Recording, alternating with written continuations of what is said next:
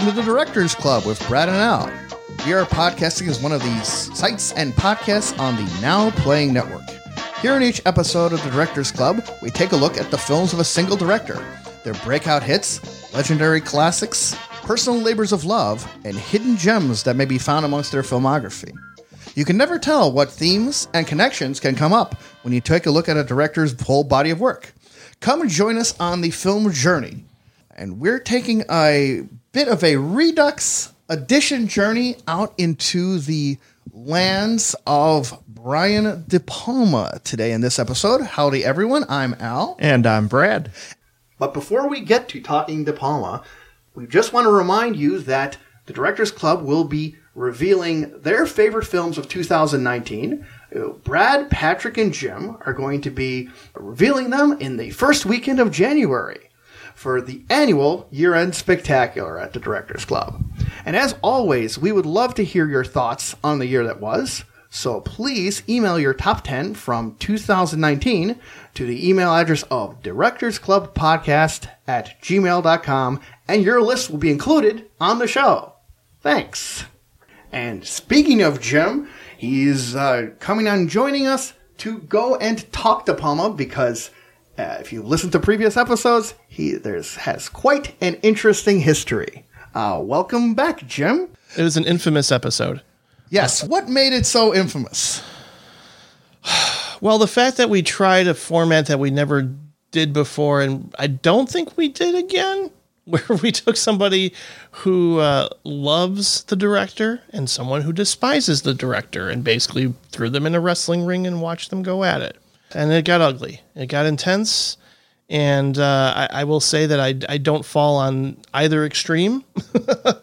and it, but it was fun to listen to at times for sure. But there was a lot more yelling and swearing that I think that will happen today. Yeah, there might be a little bit of deja vu, minus the yelling and swearing, because Al and I are coming from very different points of view mm. on Mr. De Palma. And I have noticed that just among film people, uh, he is such a divisive topic. There's a lot of love him or hate him going on around there. So I think that'll be interesting to explore. Mm-hmm. All the divisiveness is incredibly well earned because a pure hack or a mediocrity would be able to, you be able to easily able be able to put them in one kind of box or another. Like no, everyone's easy to rag on Michael Bay. That's why there's uh, mm-hmm. very very little interest in giving his his stuff a further examination. But it can be all the more like frustrating when you have someone who does some things that are really that actually are exceptional, even beyond exceptional. And then do other things which manage to fail so utterly badly that that make that make a, a situation in a movie theater intolerable to sustain. He contains both those things. He contains multitudes, yes. you might say. And so, if you haven't guessed, Al is the con, and I am the pro, and I'm right in the middle. and then, and then, right. And one of the things we're going to also be talking about on that, I think, is going to be how sometimes you it's great when you watch a film and you catch a, a wonderful moment but then a certain kind of myopia can sometimes come about mm. at least that's what i'm that's how i'm calling it where the value of something just can completely overcome like uh, a film's faults. And and and by the you way, you think he's elevated to some degree in the minds of a lot of cinephiles? There's a particular there's a particular reason I think, and and, mm. and and we'll go get on that. But part of it is also from something that a person that Brian De Palma has quite en- uh, enjoyed and respected over the years. Alfred Hitchcock is. Alfred Hitchcock famously said about people who criticized like plot holes in his movies, like, "Oh, they're the plausibles. They need everything to be plausible." And part of Hitchcock's uh, uh, mission was like, "I'm going to go and try and get you to be entertained on these things and let you ride right over. You can ride right over on those." and sometimes De Palma gets gets you over those, and sometimes he doesn't. sometimes he really, really doesn't. so we'll have the border of homage and maybe other mm-hmm. like synonyms for homage as we as we get into De Palma because he's also a guy who has several phases over uh, his career. And that's also what we're going to do something a little different in this episode. We're going to go and look at his films not chronologically, but it turns out they fit in certain categories, and we'll bounce those amongst those categories. Yeah. Right. And the first category is kind of chronological because you have to say, well, where did this guy come from? What is his origin story?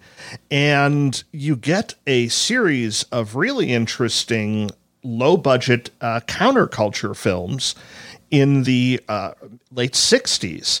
The first film that he had, which was uh, commercially released, is called uh, Murder a la Mode.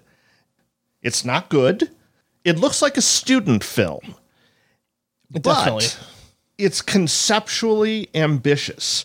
And that's something I'm going to go back to again and again is how much I admire Brian De Palma's ambition as a creative person to try to take things that are already in the culture, things that he uh, appreciates, and move it in an unexpected direction. So he's starting with the uh, Hitchcock formula very much from the beginning. It's basically about uh, uh, a filmmaker and uh, his model, and there is a murder. But the twist on this, and the probably the only thing that makes it worth watching, is that he shows the murder in three separate parts from th- three separate point of views. So we watch have the murder from the victim's point of view. Then we flashback start over and watch the murder from one of the suspects' point of view, and finally a third time from another suspect's point of view. Now, there's a lot of goofiness involved. Uh, William, Oh, William Finley, Finley. who, Oh, uh, yeah, he is. he is actually not one of my favorite uh, De Palma people, even though De Palma started with him and, and adores him and uses him a lot. He has some fun with an ice pick.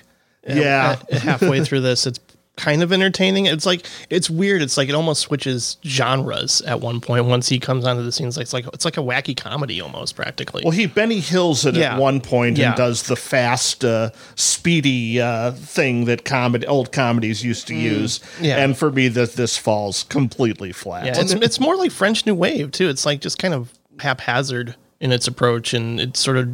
I guess he's trying to do the Rashomon thing, which he kind of does later. Rasher murder. Yeah, basically. He does that kind of in Snake Eyes when we get the the different points of view from different people. But yeah, it, it's it's it's a debut film and it shows. And he continues in this mode with Greetings, which was kind of his underground breakthrough and the film debut of one Robert De Niro. Never heard of him. Oh yeah, he he might even have a movie out this year. And it deals with topics that are very much of its time. You have a uh, Kennedy assassination buff.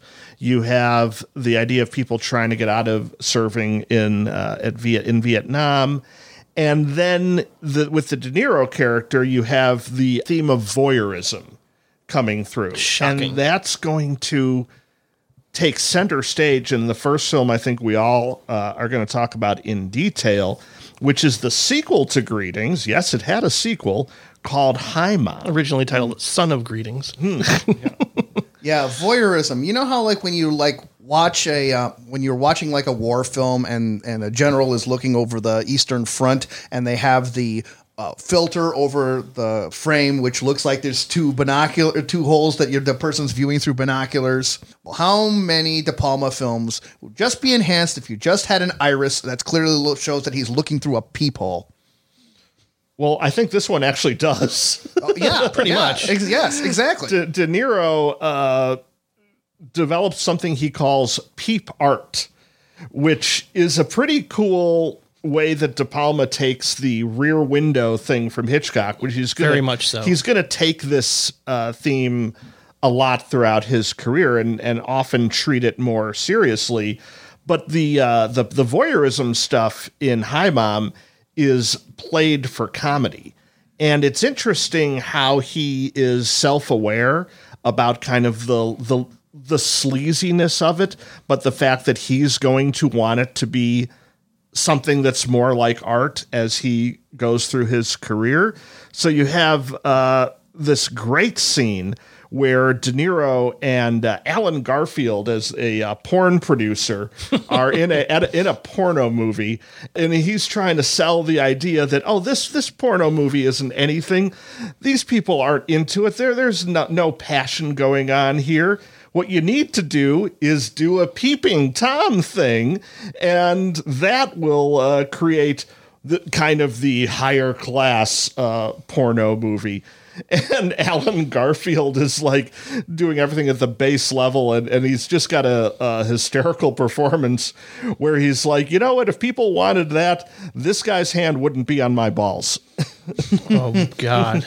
Yeah, uh, that's a film where De Palma has this uh, question that pretty much no one asked of Rear Window, which is, oh, that Rear Window is an interesting movie. What if the guy, instead of being uh, Jimmy Stewart's uh, uh, incredibly nice per- guy, view of everything decent in America, was a disgusting sleaze bag, and it was and it was kind of a perv. and it was played for kind of kind of played for less. I believe I believe Jim, like some people have been arrested for trying to do That's true. The very That's true. the very thing De Niro is pitching as the brand new version on. It's weird to watch this though, in in in knowing that years later, Taxi Driver would come out because he plays a Vietnam vet in this, and he's also kind of in search of an identity of some kind. Like he's trying to figure out, well, what what should I do? And he tries this, and then he tries experimental theater, which we'll get to that sequence, I'm sure.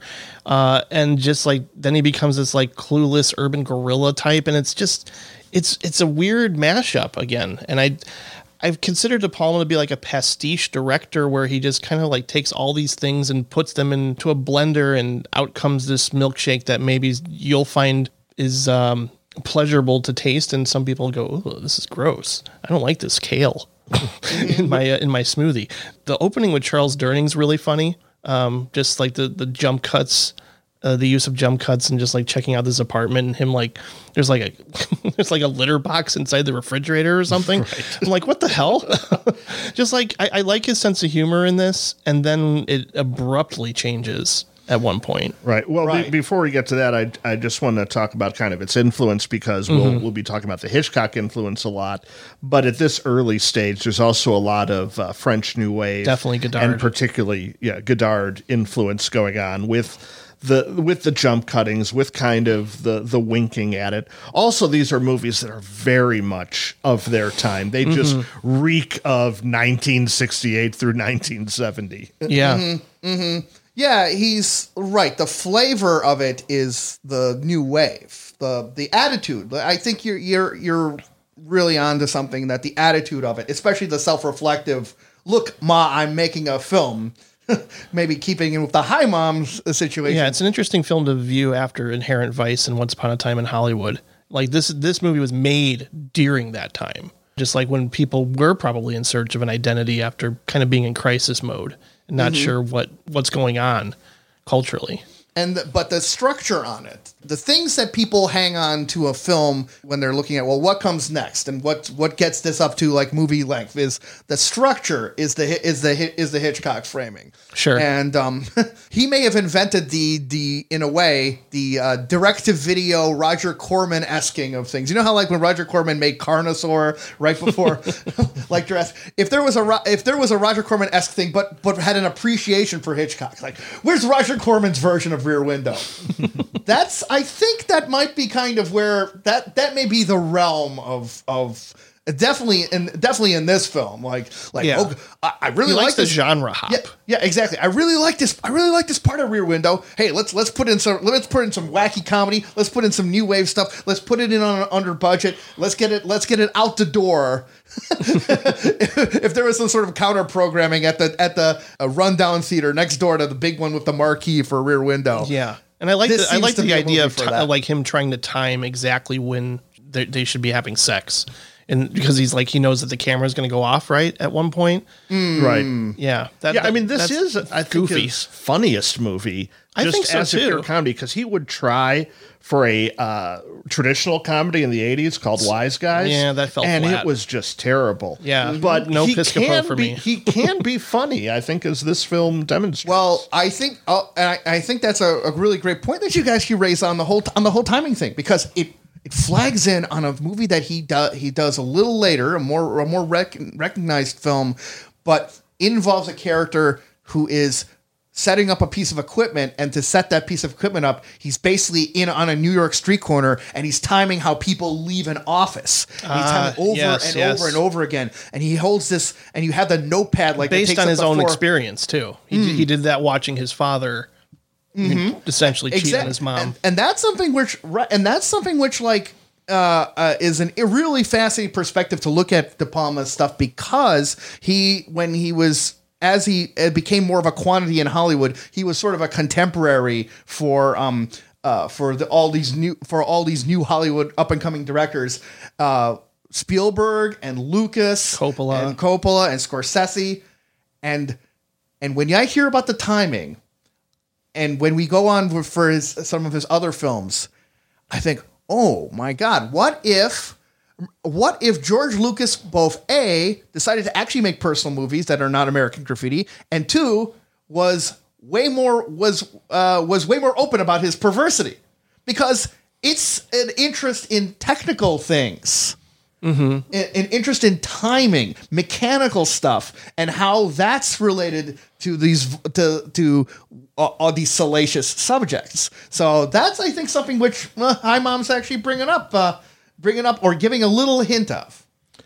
It is, but then it gives us something else that is extraordinary and provocative, even even upsetting. Very much. Because in the middle of this comedy, uh, we go to a mockumentary, something uh, that we are seeing now in uh, in black and white, as if it's uh, been fi- as it's been filmed by the one of the characters, and it's a sequence called "Be Black Baby," and Yes. this sequence is two things. One, it is probably the first bit of filmmaking brilliance that we see from De Palma, but also it's something that pushes all the buttons. It's something that's so provocative, it would be tough to get in a movie today. Yeah, it's incredibly audacious, and it's something that I have trouble sitting through. But at, the same time, I think it's it's saying a lot uh, about perception and societal expectations, and it's jarring that it happens in this movie, where for the most part you were laughing and kind of enjoying what you're watching to some degree, even if it's kind of perverse. And then you go to this, and you're just like, "Whoa." Uh, yeah. I mean, there's like a little bit of a little bit of comedy in like early on when he's when De Niro's trying to odd- like pretend he's a cop. He's like talking to a mop or something at one point before this, this this incredible sequence takes place, and I do think it's one of the best that De Palma's ever done. Um, but yeah, it's it's incredibly intense. I would am so grateful that we at the Directors Club have a chance to talk about this scene, and incredibly grateful that when, but way before the Directors Club, Brad told me uh, we were talking about De Palma, and Brad told me, "Hey, watch Hi Mom. Uh, especially make sure you get to the halfway point for Hi Mom." And I am so so happy that that happened, um, because it's a, it's a spoiler spoiler alert for this podcast. This is kind of a an absolute apex point for for exactly what's right and what's wrong about De Palma. The- You, t- you think he takes it too far, or well, t- too too f- ah too far. That's a great way. That's a great way of, of putting it there because on the one hand, it is one of the greatest whiplash moves in in in movie history. Um, and I mean that in a totally bad way. It's like it's like stick a porn uh, stick a porn scene in the middle of Cinderella level. What the hell's what the hell are we at? Like the the drawbridge drop the drawbridge drops out and you are pl- you are plunging. Not only that, but when it's done, never referenced again. That's kind of if you can literally crystallize one of the main problems with De Palma is that he cares about these four Moments. like yeah, and he doesn't he doesn't even mix them right. He cares about these moments, and it's clear that he cares about those moments. Then he's just takes the rest of the movie and straight basically makes puts it together to feature length to be a, a vehicle to hold these mo- the, hold these moments. However, what a moment! Okay, this scene to me is one of the 10 greatest moments of cinema in history. I'm putting it up with like the the a trip to the moon from George Méliès and the the match being blown out to be the desert in Lawrence of Arabia in terms of what it is. Because to what you're saying, Jim, about going too far, yes, but it Has a point. It absolutely has a point, and it has a visceral point to it. Mm-hmm. What this scene basically does is is it appends all of your security of what of your expectations of what's going to happen next in the scene and just plunges it in directly into the current of racial anxiety. Jordan Peele's Get Out had a really great point of view on the idea of what do certain white people have this generosity towards the African American community, but you can't quite trust them. There's a certain dichotomy, and and it, uh, and it works on the other way too about the idea of like, well, how much does a white culture like look at uh, African American culture as just something to as tourists, as just Yeah, something yeah. to like look at once removed, and what does it mean to really push into a different kind of experience? Well, I think the reason why he does he moves on from it is because the people, the participants in this, they move on to it probably like the next day. They just go they go about their rich white lives. I mean, they acknowledge how you know how it impacted them after they go through it, but honestly, it, to them it's just like, oh, this is just like a night out at the theater.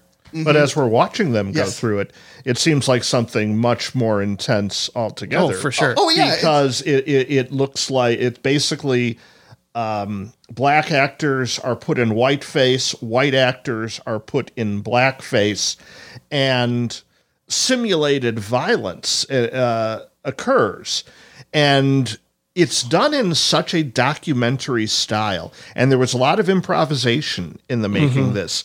And to our, as an audience, eyes, I feel that the line between fiction and reality is just about gone with this. Yeah. It looks like we're seeing something that's actually happening. Well, yes, exactly right. It looks absolutely real. The verisimilitude is off the charts. But even more so for me, it feels real. Those anxieties of like, oh God, what is what do uh, what do you expect? How and like and getting the feeling on pure confrontation of that is just so viscerally potent in this scene. Honestly, these directors who are known for their like transgressive natures, like Michael Haneke, Nicolas Winding Refn, heck, um, Lars von Trier would like he would he would sacrifice several organs of his body to be able to do something this level of confrontational, this level of putting an audience in a dis- in an uncomfortable position but it's also connected to a very real social anxiety of the time. If you were Yeah. able to take the stuff that Jordan Peele put in for a comic effect and horror effect for that kind of anxiety, and you put it in like a liquid form and injected it directly into your eyeball, this is what this whole sequence is. Yeah, I, I would argue though that I think Haneke in particular, he has moments in Code Unknown where it's like sitting on a subway, Yes. and a woman being confronted like that is really anxiety inducing in similar ways. Oh, definitely, definitely. Yeah. But that's kind of in that scene. It's kind of done as a case of like the uncomfortable sense of how people really exist. Whereas Yeah, yeah. this is a provocation. It's right. It's a It's not mission- shot like a documentary. Yeah, right. and it, right, this is like a this is like a mission statement, and you cannot make that sequence today because in our increasingly sensitive time, it's not even stepping on a landmine; it's embracing it. It's embracing these really powerful feelings that are roiling through this country right now. But I will say it's surprising to have this experience in the midst of a comedy. Like it's Yes.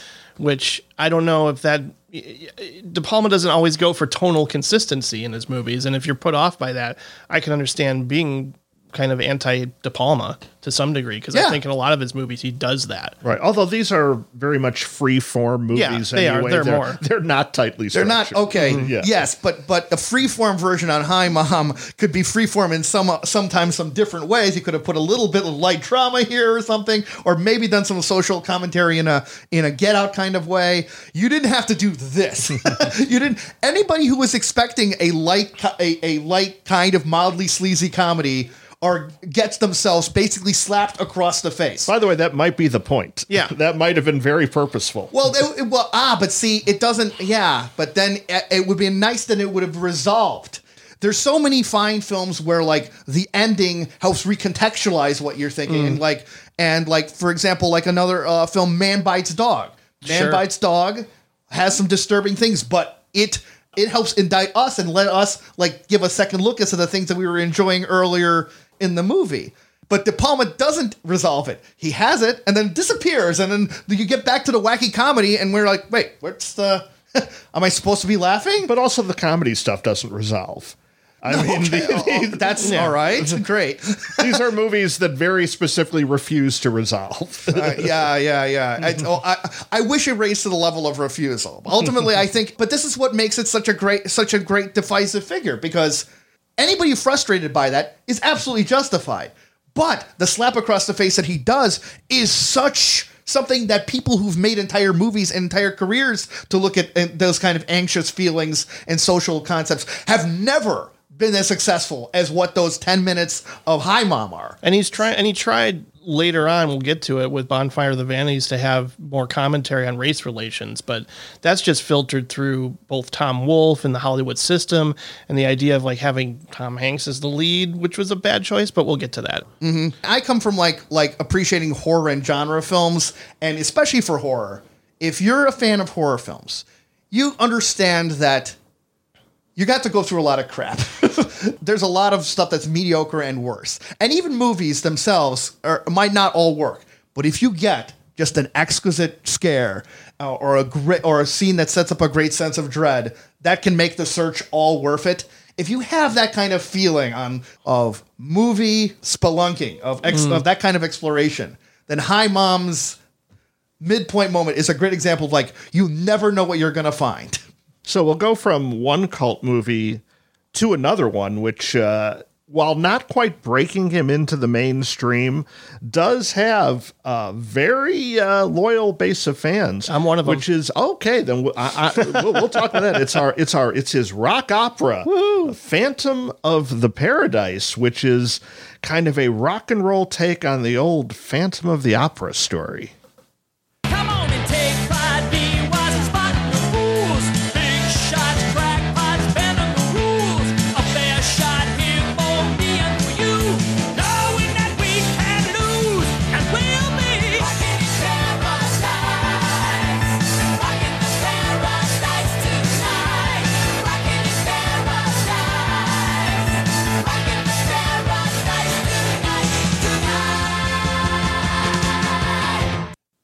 Yeah, the way people feel about Rocky Horror or or Jesus Christ Superstar or any sort of rock opera musical is kind of how I feel about this one. I kind of unabashedly love it. I I, I mean, a lot of it has to do with the music.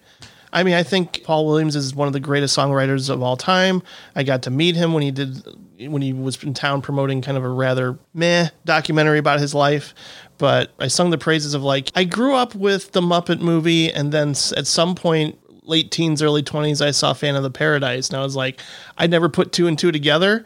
But yeah, a huge influence for me as a songwriter in general. But I just, I love this movie. I think it's so much fun and weird and subversive and unexpected. And I could just watch Gerrit Graham do anything. Uh, I think he's kind of a kind of an unsung comedic ge- genius at, at, at points, like in something like Used Cars, or even in so, uh, something ridiculous like Terror Vision. He's just he's just so odd that I just love his presence, and him as Beef is one of the great characters. He's like a Frankenstein monster uh, rock star. Yeah. Which which I think must have influenced the Rocky character from the Rocky Horror Picture Show. I would think so. Yeah, no, I mean, uh, just like a couple of great sequences. The one where Swan is changing Phantom's voice. I love that whole thing. It's like uh, someone who's kind of obsessive about music and technology and like Moog keyboards and stuff like that. That whole th- sequence really appeals to me. Uh, and yeah, I just think there are kind of really interesting moments throughout this entire film that make it um, one of his best, if not like one of his more entertaining. I don't. He doesn't take it too seriously at times. I liked all the TVs with the surveillance going on. Yeah. So there's just like little touches here that I like. Oh, that's a this is a Jim thing. This is a Jim thing. I love this. I love that. So Right, right, right. Like the films, just fun. films, films hitting, films hits a lot of things that you uh, that you really enjoy. Yeah, like yeah. I, I would have really liked it to for De Palma to like follow the idea of using technology to take a horrible thing and make it seem beautiful. That's He tries to do that. He, he kind of does the yes, or maybe it's opposite in some in a film that we're gonna in a film that we're gonna talk about. But then I really enjoy this film too. I like it a hell of a lot more than Rocky Horror, and I think Yeah. part of it is because Rocky Horror is uh, it, it fits the title. They both fit the title nicely. Rocky Horror Picture Show is a picture show to the extent of like just the way a carnival barker in a straw hat would try to lead people in the theater. Here's this vaudeville random nonsense where people's where it's it's absolutely emo- uh, incoherent for, for tune to tune or idea to idea, but huh, Phantom of the Paradise to be fan, it's like it gets something from Phantom of the Opera, and it has a little bit of an operatic quality. Sure. It's the way De Palma puts the accelerator on, egg, making everything lurid. There's a, it's a stylization that I find absolutely missing from Rocky Horror. Although, not that to be fair, Rocky Horror is using a pastiche from earlier, Sure, like sure, RKO sure. Studio projects. Yeah, but it's another mishmash. Yes, but I really like the stylization of Phantom of the Paradise. Like the concerts on Beef is is just is just great. So the, good. The conception of the Phantom with that crazy hawk cowl of his, the the way his like uh, uh, with the idea on one eye. Like that's actually a really potent image of that one of that one eye of his. It's a creepy look. Yeah, and how that combines in with the spirit on the when the spirit on rock and roll and and also technology is in one of my favorite scenes is where it's in done in split screen, which it Oh, feels yeah. it feels fair to note for those of you, you guys listening who are not big time De Palma fans is that more than any other director, he likes to use the split screen to go and show visual information in an in, a, in an innovative way. Yeah, and there's split a- split diopter and split screens. Exactly. Two, two of Well- my favorite well, things. Yeah, well, the diopter also that's a ba- that's basically a shorthand for like you have an object in the very very close foreground and an object in the background, and both of them hmm. are in focus. Yeah. which I like to call the Frankenheimer effect. John Frankenheimer did that in a lot of his films. Oh yeah. I can see that. Sure, seconds and yeah. But the scene that I'm, the scene that I was referring to is is does a split screen where on the left these guys are having a beach blanket bingo, Annette Funicello, Frankie Avalon type party thing on the set while a bomb is being set up on the other side of the spl- on the other side of the split screen, and this combination of rock and roll energy and then suspense is uh, mixing together in a really nice way. boom. So, in a surprise twist, this is one of my least favorite De Palma films. Haters Which gonna hate Brett. Indeed, and it's surprising because Are you high? In, oh, well, what, what are you saying? You like Garry Marshall? oh God! it's surprising because on paper, this is all stuff that would be in my wheelhouse. But somewhere between the idea and the execution, it loses me. And I think there's kind of two factors there. One is basically what I mentioned before is that I find William Finley to be a really poor lead. And Even once he gets behind the mask. even then hmm. because with the the traditional phantom story for that to work even though you don't you're not on board with what he's doing and the the havoc he's wrecking you're still supposed to feel some uh, pity for the guy. You're supposed to relate to him as this outcast. And Finley is just doing too much business that distances uh, himself for me. So at no point could I really get behind the Phantom character, but also I couldn't get behind anyone else. Jessica Harper, uh, as the ingenue, does these very extreme character motivation shifts where from one scene to That's true. another That's true. she's uh, either uh, sympathetic on board or just horrible to our lead and selfish. And then Paul Williams is interesting casting Very as much the so. uh, Mephistopheles like character, and like there are moments when when I'm like, okay, this this is working, but then it, it doesn't really kind of get to the next level as this is a villain that I can really hate at a at the level you should. And then I think the other issue is actually the music, which No. I think the music is much better in Rocky Horror Picture Show, which is what I think gives that film a more of an appeal to me. And I like Paul Williams a lot too. I adore the Muppet movie and every song from the Muppet movie. I even like uh, his uh, songs in Bugsy Malone, which we talked about on our right. Alan Yeah, Parker yeah, Uh, podcast. But I don't know. The, these songs, which seem to be kind of parodies of different styles Yeah. of, of, of rock music, uh, there seems to be kind of a distance between the styles and the songs to where he's not really doing the best versions of these songs, Hmm. but more making fun of them in a way I'm just not connecting to. There's a oh probably my point to that. I think with Swan's character not being the best judge. I mean, like he kind of at one point that great sequence where he's like sitting on that uh, the in a giant forty five like table and uh, going from genre to genre or group to group. I really like that sequence, and he finally lands on beef, and is just like, "Yeah, this is it." And he's kind of bad, mm-hmm. to be honest. It's it's weird. It's kind of like for me.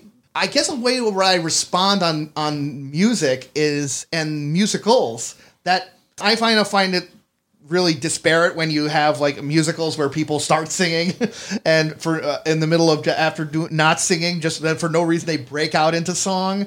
And so i think part of the musical format makes me way more acclimatable towards looking at these different genres and also helping indulge into like the scene you described jim. Like it, it like it gets gets into a little of the ken russell and tommy quality to it I like that kind of overheated, pushing the boundary examination onto the a feeling of music. I, I guess in a Yeah. way. Whereas, not to rag on Rocky Horror too much, but it was Rocky Horror is more up to me of the Mickey Rooney kind of uh, Judy Garland. Let's put on a show thing, and I like the pulpy feelings that the music of it, it evokes in Phantom of the Paradise more than I like the let's put on a show like. Although I. I would like to see Tim Curry as the Phantom.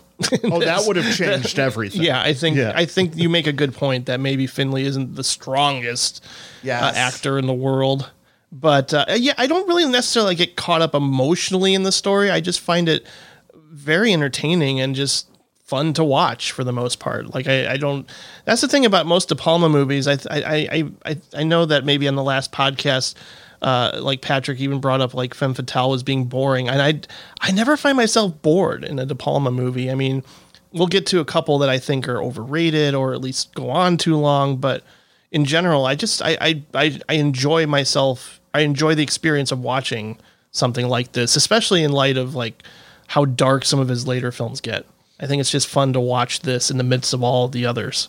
I would have liked some more musical things from him because I, I, think, he would have done good with I th- musicals. I, yeah, I think I think he is a good example of a band who has like an album. You know how you have an album where like there's four tracks that are really great, and then a couple of couple of tracks they they're a little filler, and you just get to the filler. But then you know that like after three minutes you're gonna have oh my god this is a great this is a great tune. It is surprising that there is there aren't more musicals because one word that I think of when I think of Brian De Palma is operatic. yeah. I mean, everything is larger than life. There is so much pure cinema involved in what he's doing, and he has worked with some great composers uh, throughout his No career. kidding. Ennio Morricone is one Bernard Herman, Herrmann, example. Yeah, oh, Bernard Herrmann, yes, Oh well, the, that's quite a get for him. Uh, yeah. not a coincidence. yeah, yeah, yeah.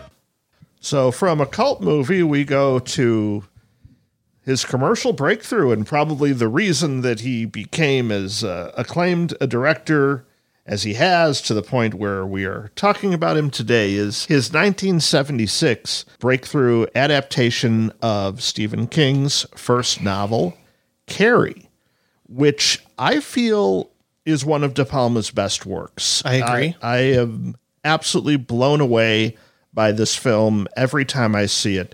From Sissy Spacek's just eerily spot on performance One of the to its yes to its slow build as a suspenser that's actually very original to De Palma. It's one of his few d- suspense movies that don't call back to Hitchcock.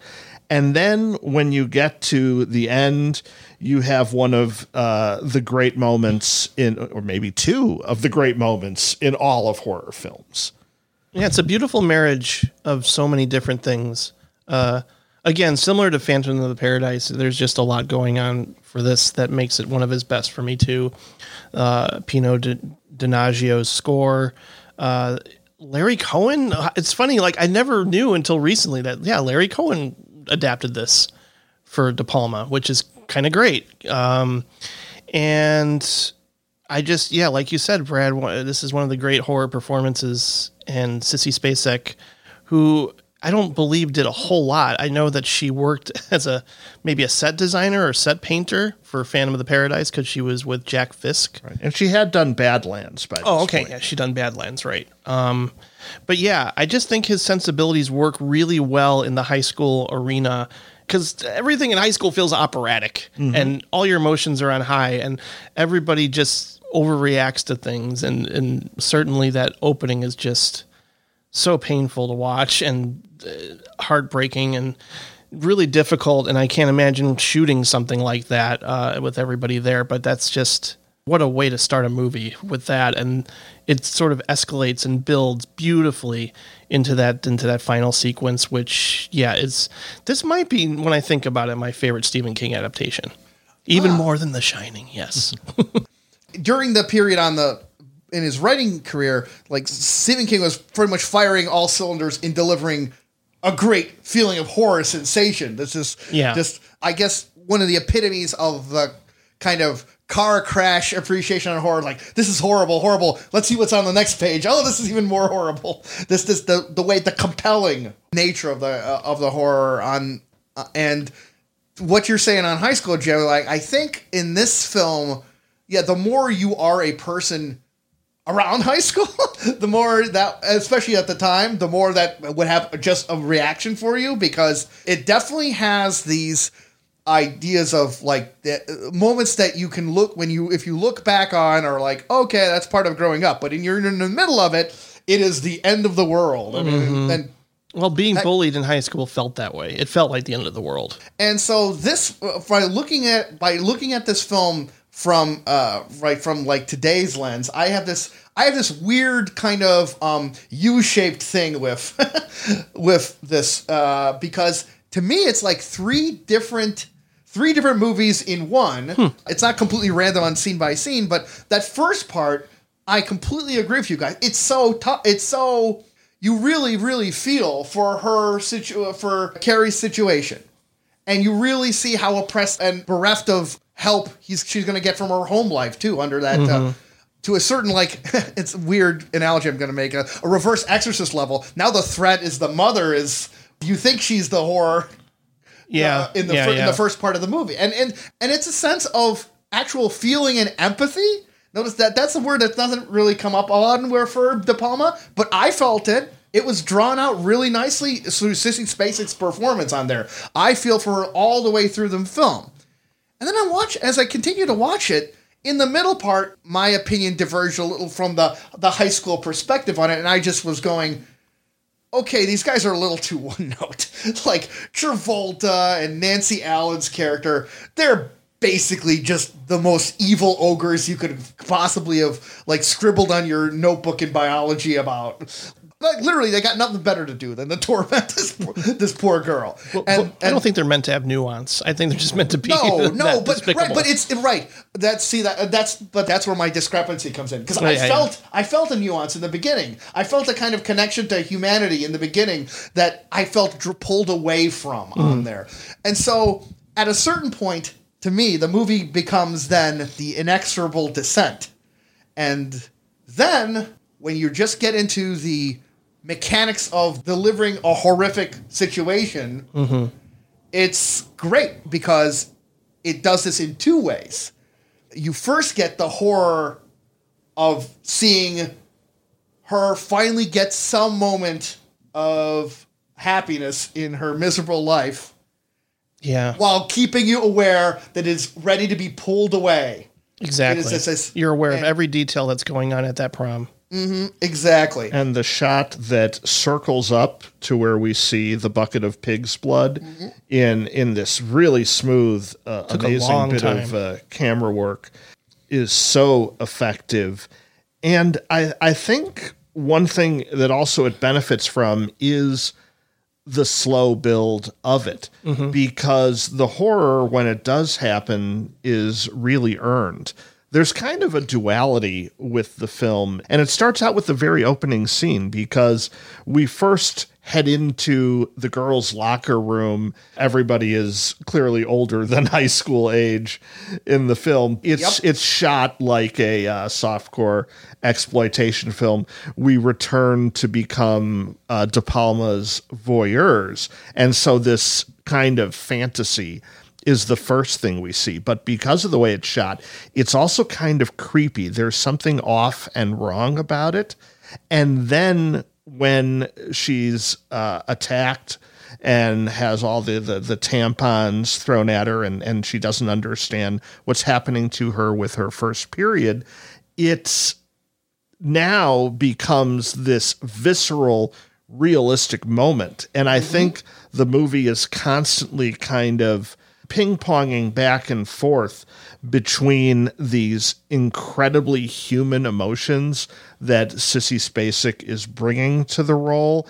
And and yes, other characters being more broad Yeah. because when we do get into the climax when Carrie has her revenge, we are never not on Carrie's side. Yeah, it's, it's plays as catharsis practically. Yes, I, uh, I'm going to throw a crazy analogy for you guys out out here. Um, in a way, you might be able to look at this as a sort of a female version of uh, the recent movie called Joker. Uh, A person who has been uh, who has the whole society oppressed them, and releases in a catharsis of pure violence at the end, including some things that can't quite physically happen, but you're in a little level of unreality mm-hmm. yeah, you're right. You're never on. You're never not on her side. Maybe even arguably at the very, very final scene, you're not even not against her, against her side, right? sure. Um, that's the case. To the more you're in on hating Travolta and Nancy Allen, it's very easy to do. But the more you really, really want these guys to get their comeuppance, the more you get.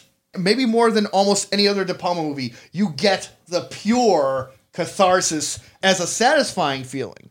It's Yeah. it's really horrific and really bloody and feels very, very justified. I don't know about you, but when I when I see those split screens, all the doors are closing and people screaming, it's like, hell yeah, tear it all down. Maybe that's where I'm Sure. getting my Joker, the Joker connection. Yeah, but, I feel more emotionally connected to this than for Joker. sure, for sure. I mean, I, I like Joker, but I don't think it's at uh, the level of this film.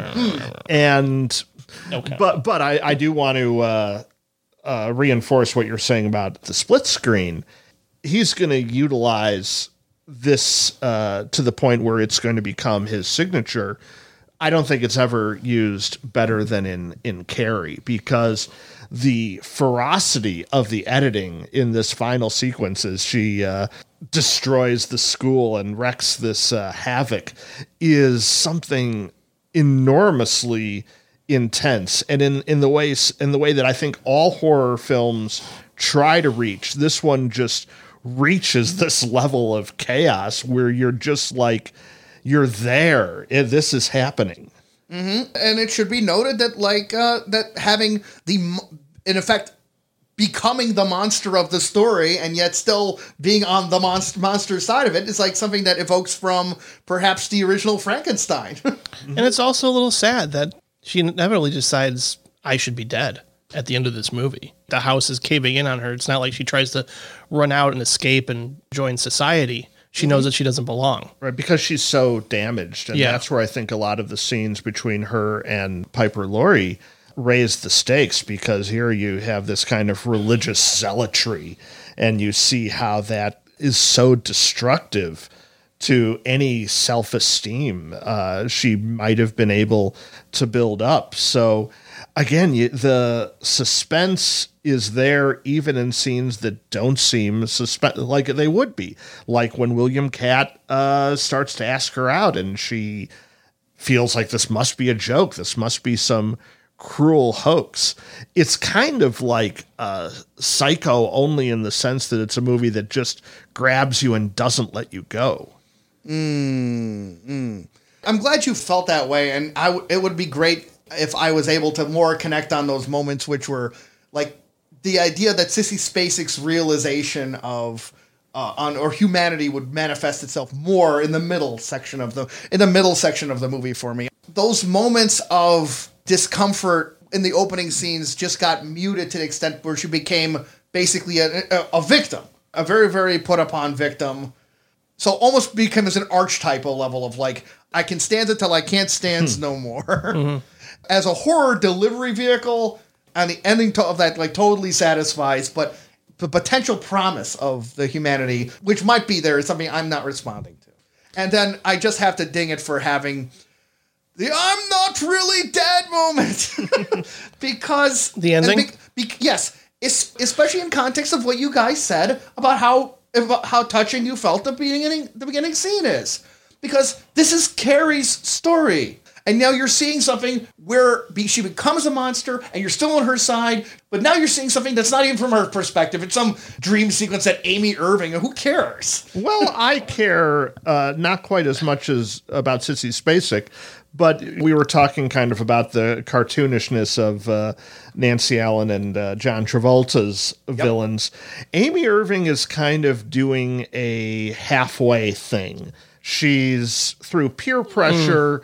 Sucked into not treating Carrie all that well, but you could tell that she actually does have a conscience. Yeah. That there is some conflict going on in her character. So I didn't mind the last minute point of view switch, but more to the point, I ad- admire it just on a horror movie level because it is literally now the most cliche thing to ever happen.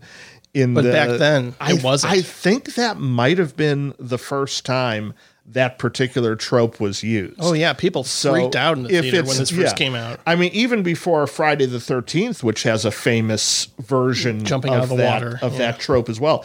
But I mean, if this invented it, if this is the first one, I actually got to give it extra credit for that. I have to give it a gigantic debit for that exact same reason. Because that and because that that trope sucks.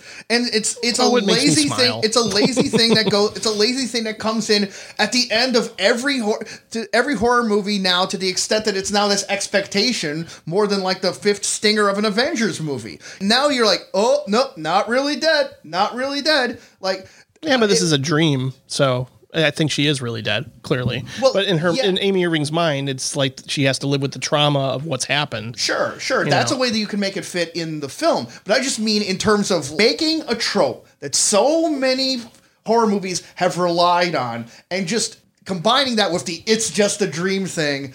And by making that so prevalent for all the values of Carrie, it would have been better if this film and that, or at least that last five minutes, had never existed. If just a couple of horror hacks were less slow on the uptake to do that stupid device, the movie world would be better off. Well, we will certainly disagree about that.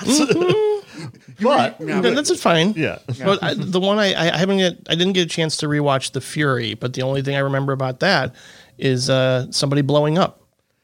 Well, Indeed. You, you got the gi- you got the gist of it. Yeah, that's probably the only memorable thing about it. The correct? Fury does two things. It builds on the success of Carrie With telekinesis, with right? Another story about telekinesis. Amy Irving is back this time Hmm. in in the lead role, and uh, it, definitely it is not a movie at, at Carrie's level. But it also does something else. It predicts the movie Scanners. Okay. Okay. Uh, yes, it predicts several vowels of the movie Scanners.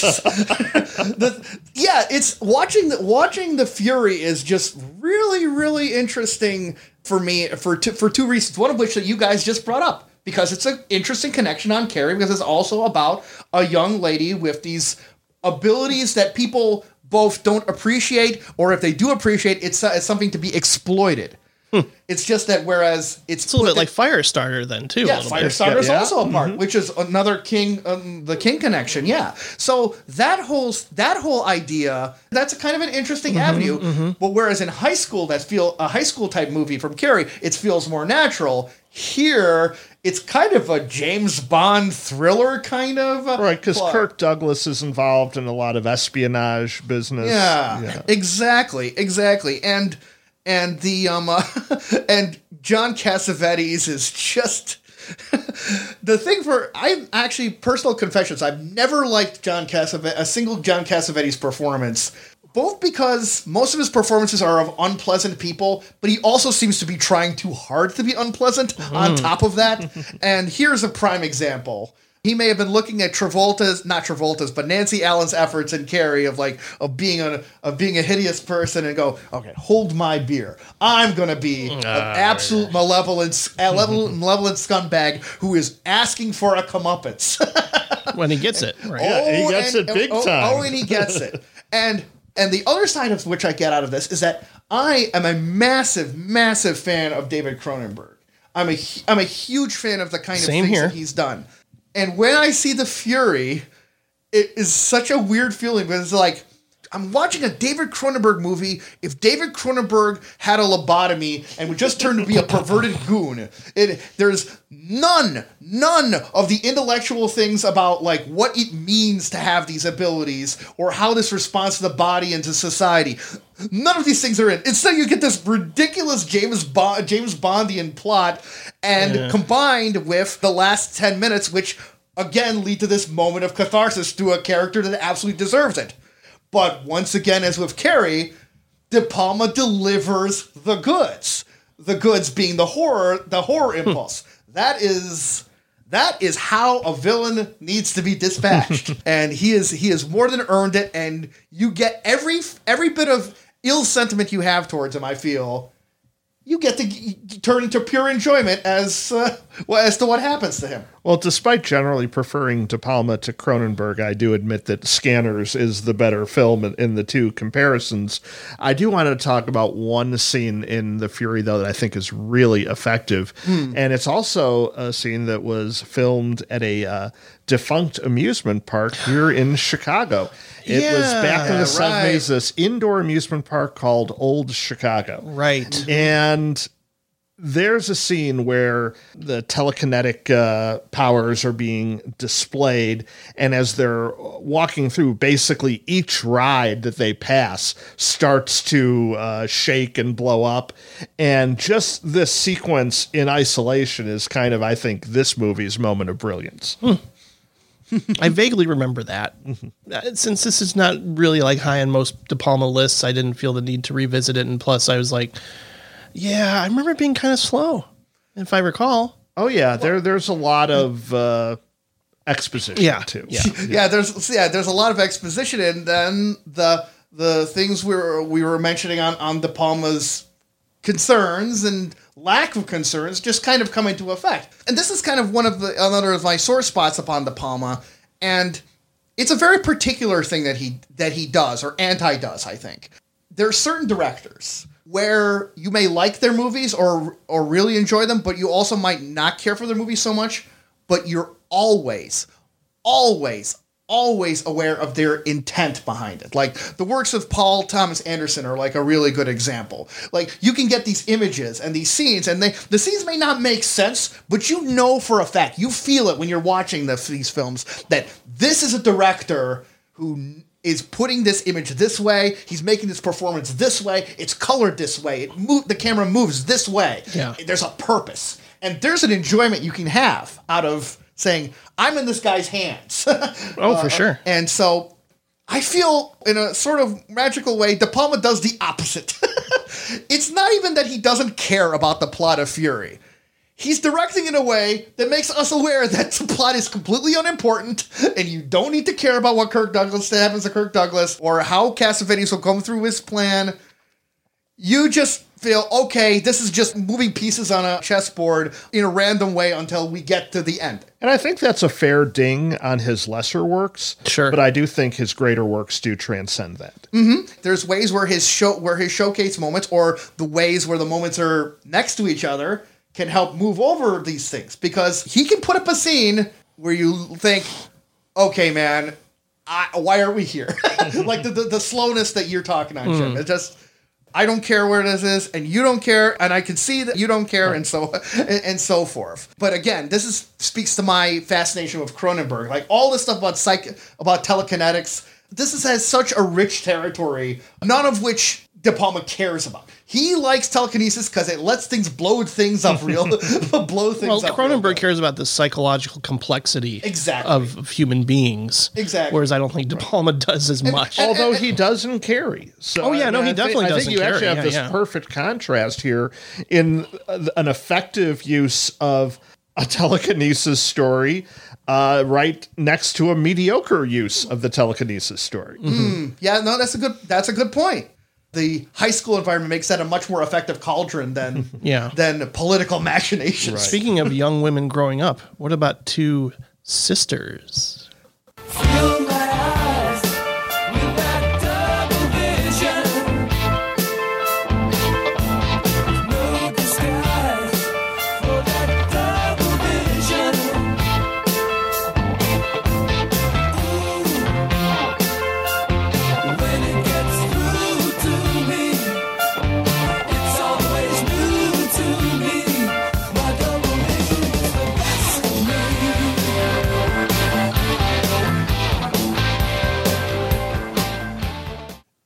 Yes, Jim, we're moving now back to one of uh, the first movies that you cannot miss the Hitchcock comparisons.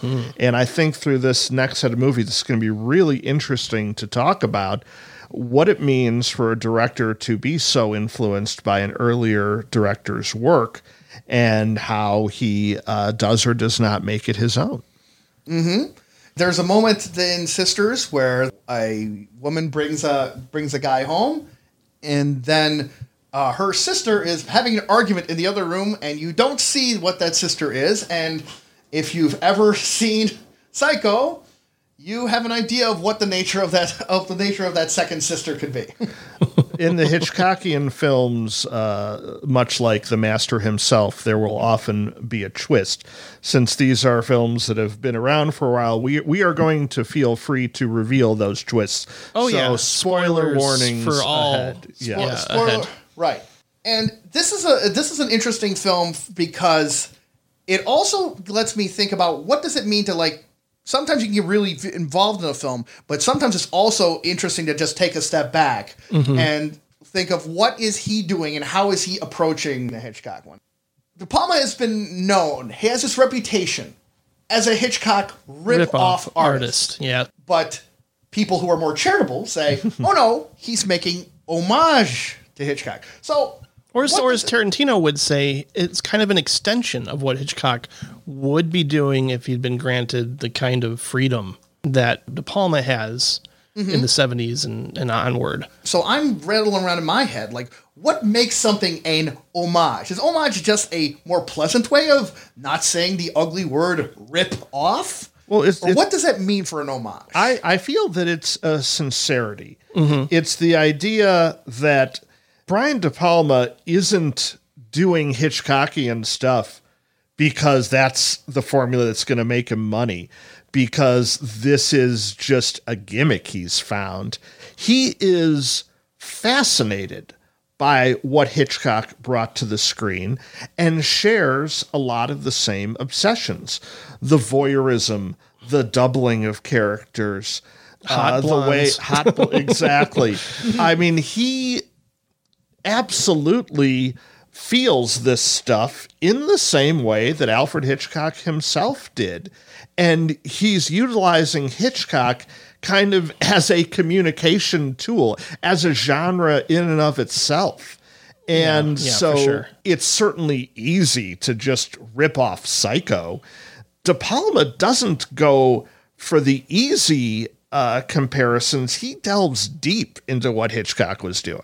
Yeah, I, I would say so. And, and something like Sisters does get into the psychology of of these two women, maybe not as deep as you'd expect in some regards, but I think like with homage, I think when you're directly referencing something like he does in the Untouchables, then you go, "Oh, I know what this is from," mm-hmm. and kind of doesn't do a whole lot with it that makes it his own is kind of questionable. But I think here he takes the Hitchcockian framework and builds on it and makes it his own and does interesting things. And, in Sisters, you say? Yeah, yeah, and Sisters because like hmm. he had the less personal, whimsical Hollywood film Get to Know Your Rabbit pretty much failed on every level, and he didn't have a good experience with that. So he wanted to do something that was more his own and something that spoke to him.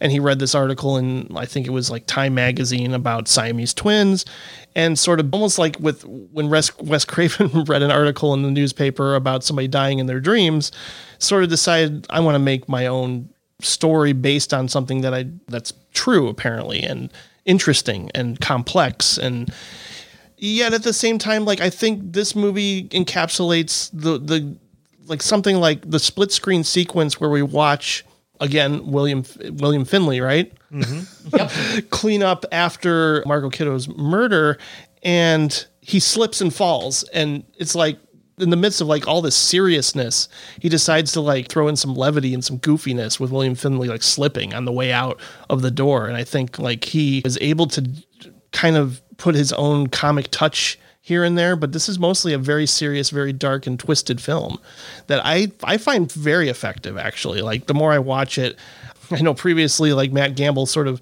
ragged on this dream sequence in this where it's kind of everything is spelled out to you directly, but I I find it really creepy and interesting throughout. Yeah, it, it's kind of got a little bit of a, a grindhouse feel to it. It's, it's Mm-hmm. Yeah, I can see very early seventies. Uh, or like Giallo, there's a little Giallo. Exactly, there's a giallo. There's a sleaziness Yeah, yeah. to it that that really works, especially because, as you said, it there's these comedic elements. Like it starts out with this game show Right. called uh, Peeping Tom, uh, certainly an homage to the Michael Powell film, Mm-hmm. also about voyeurism, Peeping Tom.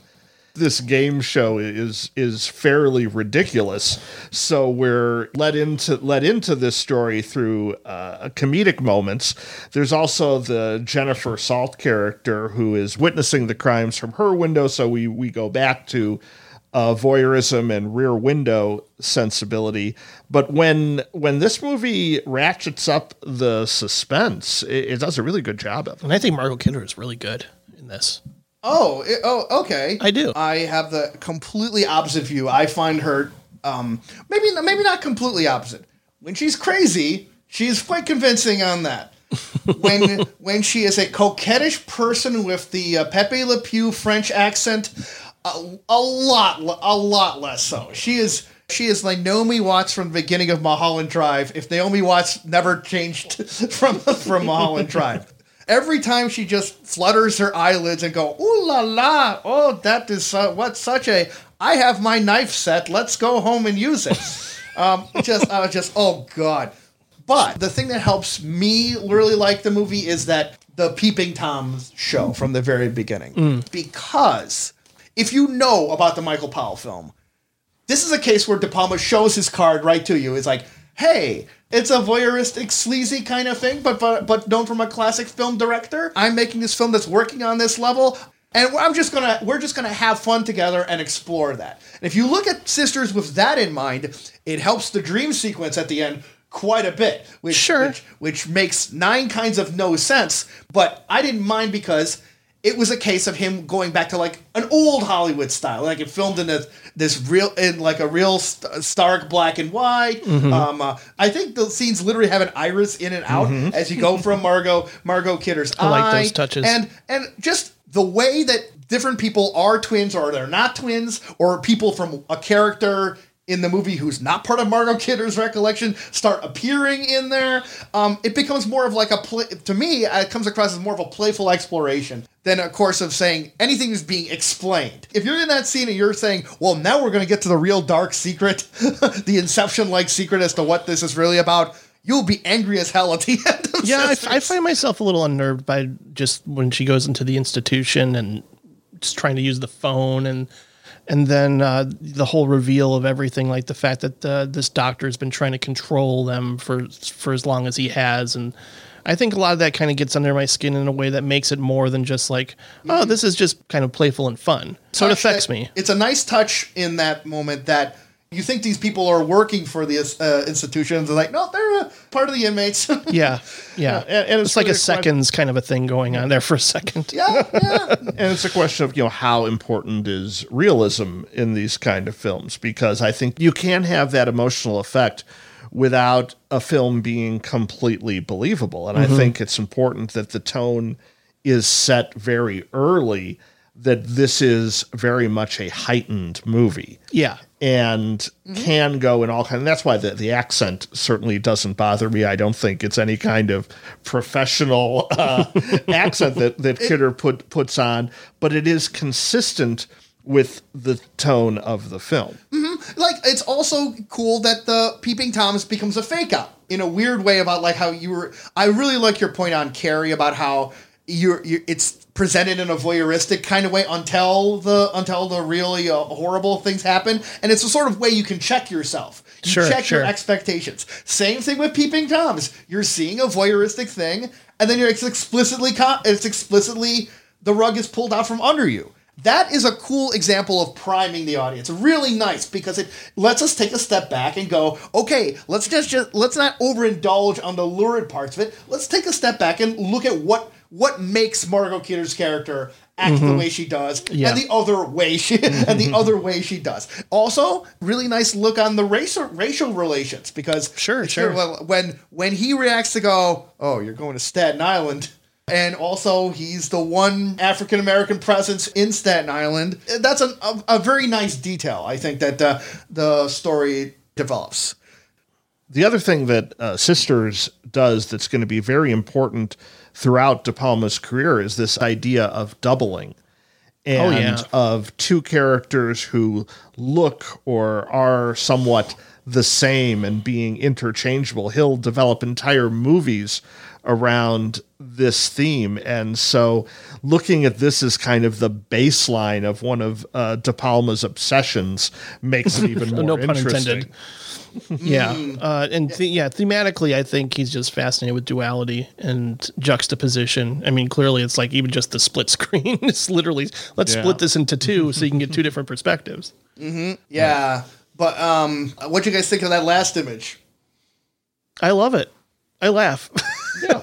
That's a good Halloween costume. I should just like climb up on a pole somewhere and then just like throw a couch in the corner and uh, just pretend I'm Charles Durning, like looking at a couch for the rest of my life. Also, any movie is improved by the adding of Charles Durning. Yeah, I agree. If it, oh yeah, maybe you can CGI him working on a lamp pole at the end of all sorts of films. um, it's kind of funny how we're gonna talk in a little bit about a sort of take on a Michelangelo Antonioni film because that is his most Michelangelo Antonioni moment. Uh, is yeah. There, is there anything more in a, by way of Herzog Stroszek? is there anything more provincially existential as some guy sitting on a pole, examining a couch, which someone may or may not be on the couch, and will never and answer will never arrive. Ooh, that's one of the, De Palma is spookiest. You are an obsession. You're my obsession.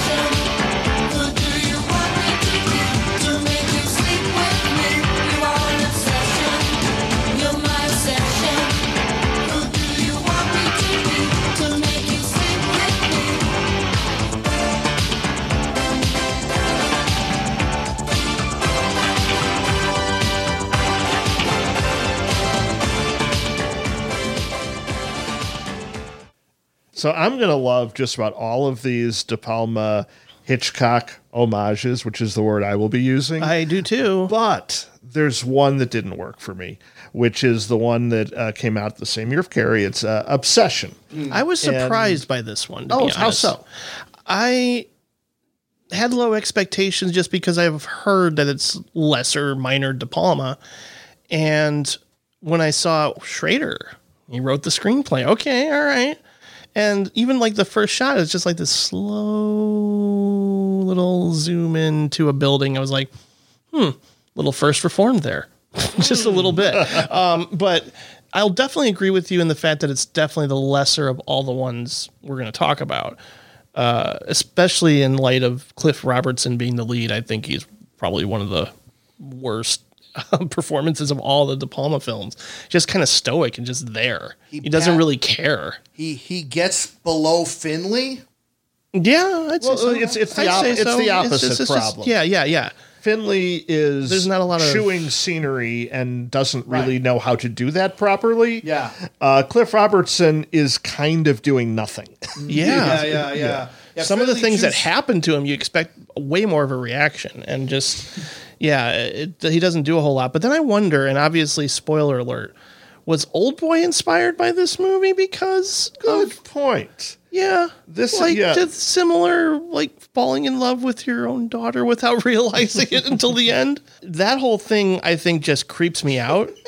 Uh, I mean, obviously it should, Yeah, and it yeah. does. Right. So I think the way the story plays out, I did get involved with. It's that's just so hilarious. I'm sorry. I'm just laughing because it's just so funny and like once again, you look at a, a De Palma film and you go, "Ah, what would a pervert do?"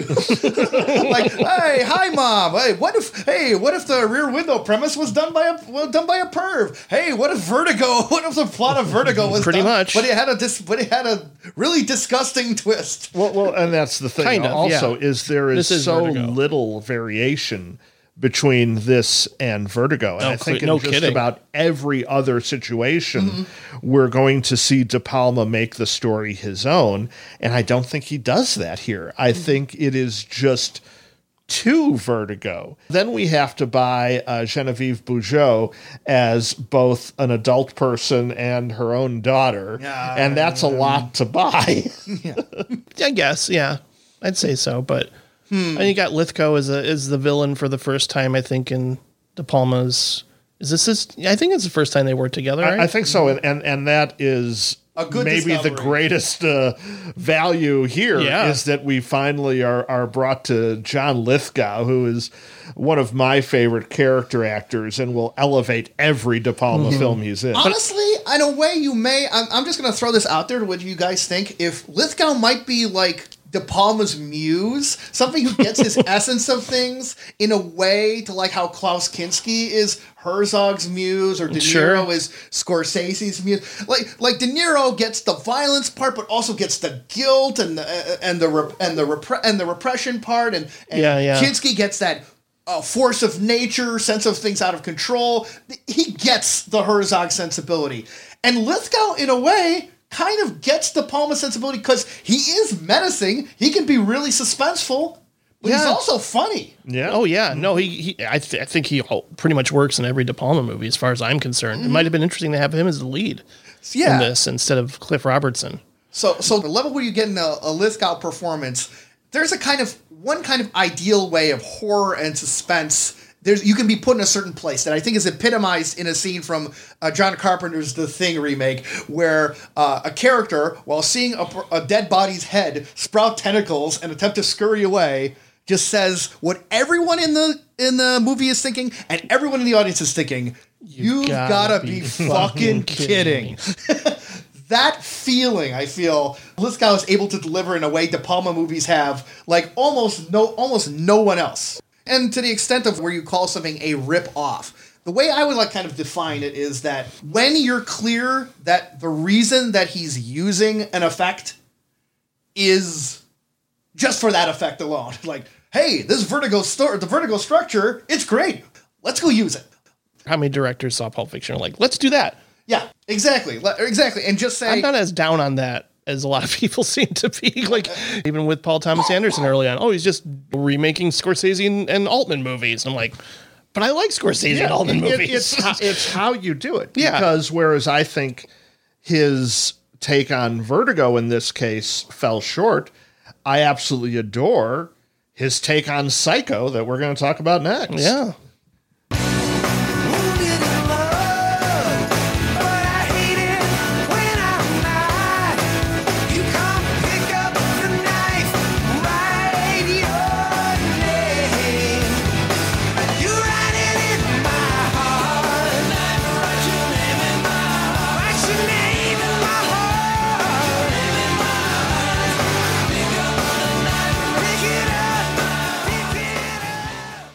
And I'm referring to his 1980, I believe, classic Dressed to Kill. Dressed to Kill does take uh, a number of psycho elements, so really spoiler alert here if you haven't seen it, because our main character we're following is Angie Dickinson, and she does not remain our main character throughout the entire movie. But before she leaves, there's just so many amazing pieces of film surrounding her character Oh yes. uh, probably the best of which, and what might be the best sequence I've ever seen from De Palma, is the uh, scene where she's being followed in the art museum. The camera work on this thing is beyond. Uh, every frame is just luscious. The music, the the the performances, everything is so heightened. The way we see this uh, stalking scene, of which there have been literally thousands in films, and I think this is raised to a whole nother level.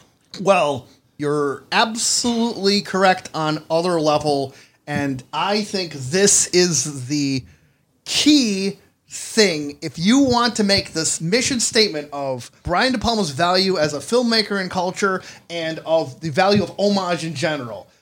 That scene in the museum is exactly what you can show to people. It's exhibit A through Z. yeah, I would show that in a film class. Yeah. Matt Gamble made a point that makes me completely understand why De Palma was hyped as one of these new uh, Hollywood master filmmakers, despite the fact that obviously his reputation has descended way below or uh, way Oh, below yeah, even over the people, years, yeah. even people like like George Lucas. Gamble said it's because that society had started to appreciate Hitchcock, but they realized that Alfred Hitchcock had not been appreciated when he was making these films. Now they have someone of their generation who not only appreciates Hitchcock, but he's doing it. He's actually doing the Hitchcock thing to an extent that no other filmmaker is doing to that level. This is a case where you can put the things that people are getting an appreciation for for what how Hitchcock is able to draw suspense and how it makes a dynamic engaging scene in a way so many few other filmmakers and now they're seeing it happen in real time Yeah. and and I can definitely understand the bandwagon effect that comes from someone being able to do that and helping paper over a lot of uh, potential issues in the movie, such as having the world's least realistic prostitute ever displayed in movie uh, displayed in movies. now, Pr- Pretty Woman had not come out yet. more realistic. um, to get back to that scene, to get back to that scene, it does exactly what you would everything a person could wish for for a person doing an homage to Hitchcock because the style that it's made is a Hitchcock style, but the purpose is something that Hitchcock was never never did never did in his film. It ties into this kind of a burgeoning incre- uh, increased like uh, level of like hookup culture going on in the going on in the 70s at the time and also captures that particular thrill of the pursuit of like uh, of these chance encounters. But the difference is it's more empowering for women in this case because we're seeing Angie Dickinson as somebody who is unhappy in her marriage and is going to actively pursue satisfaction elsewhere. Well, see, that's Sure. why that's why it was called. I think we some one of us referred to this as stalking a little earlier, but it's it's actually a suspenseful, edge of your seat flirtation. Right. It's that's it's, like it has to they're, see. they're both kind of stalking each, Each other, other. in Yeah, a lot yeah, yeah. of ways. But from the camera And you point understand of it. You view, understand loo- why. Right. From the camera point of view, it looks like she's being stalked. But that's one of the things that that raises the the level of the scene and the film is that Angie Dickinson has so much agency here. Yeah, that's sure. very, very true. And so that potential promise, the idea that, oh my God, you can take all these, like, all these parts of, like, different society and give this list using Hitchcock's own techniques to give Hitchcock level suspense to it. It's so astonishing and, like, and makes you feel upon, like, there's a brand new horizon where all these techniques Yeah. could be put into effect. The museum scene does this in a way I don't think any other uh, Hitchcockian devices has ever really done in ju- terms of just saying, here's the possibilities of this style of filmmaking to do to express so much more, and you can go so much further. the attention to detail in that entire sequence is pretty remarkable and just like focusing on what she's writing down for her grocery list looking up and then seeing a family together where and then like looking away hoping to find that attractive man that you understand where everybody's coming from the motivations you understand the the uh, just the arc the uh, what's the word i'm looking for but just the, the, the the entire room, the entire museum, you know where everything is, you know where they're at. And you get really caught up in the moment and you understand where, where they're both coming from. And then you finally go outside, and if you look really quickly, you will see somebody is there in the frame. But very quickly, as the camera pans over to the taxi cab, Yep, yep. Somebody picks up the glove. Right. And search just the just where the glove gets lost. Yeah. Where where where it's found. When someone bends down to pick one up. It's all of that is just is part of this mastered. wonderful symphony for an Yeah. opera for an operatic thing about a common human activity that everyone can relate to. It's I mean, it hits this on on so many levels to a tremendous success. Like how I was complaining earlier about how like the directorial intent sometimes seems lacking in a lot of Mm-hmm. a lot of things. But when he's on, he is on. He is so delivering on a microscopic level on this one. And also to tie in from what you were saying, Brad, it also helps that this is a the really interesting in how it gives agency and sympathy towards Angie Dickinson's character because you basically have the result of one bad sexual encounter of her of her husband and then she complaining about it to her psychiatrist and she's clearly considering having an affair and yet there's no judgment going on during the actual museum sequence itself.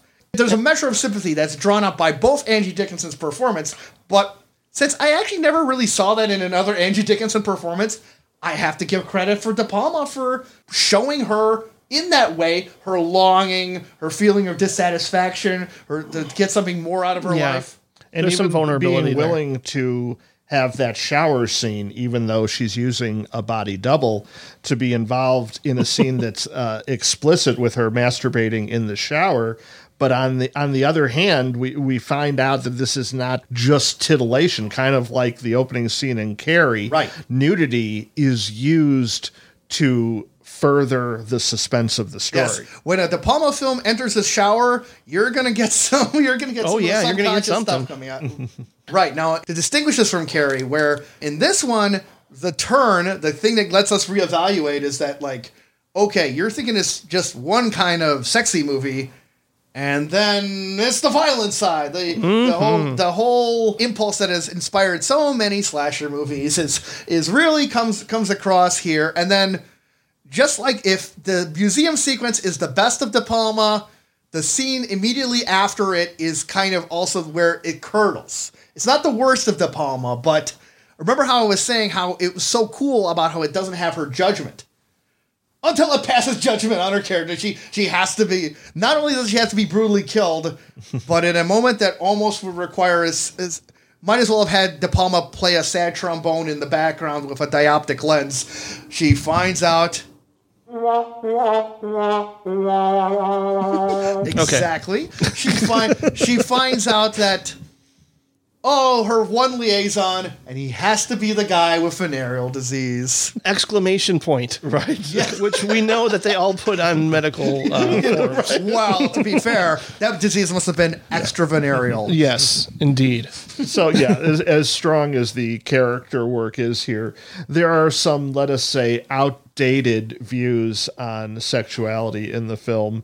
Uh, as we're recording this, the uh, Disney Plus service has just launched, and they've Dun, put dun, dun. some uh, warning labels uh, after before some old uh, cartoons about how these depictions are outdated. And I think uh, when it comes to, in this case, issues of uh, uh, sexual identification, we can have that same warning label here. Certainly. Yes. Yes. This is right. If Disney puts these less less appropriate to modern times things in a vault and gives us a disclaimer, when it comes to issues of of sexual identity and people of transgender nature, this is a kind of movie that you have to go down to several concrete bunkers and you have to put on a hazmat suit and you have to take some tongs and, mm-hmm. and hold this at a safe at a safe distance with a Geiger counter ready to slam a door on it if it gets because this is radioactive towards any sense of enlightened attitudes that But we you have, have Phil. Donahue explaining it all to you at one point. Right, The it's film- an actual clip from his show. That's Yeah. right. And mm-hmm. Phil, yeah, that's actually the, one of the tamer parts because, unfortunately, in how it's used, in fact, how the issue is always, always raised in dress in Dressed to Kill as a measure of of sideshow circus geek gawkery. It's always like, oh god, look at those people. Yeah. Now, to, to be fair, this was also inherent in Psycho.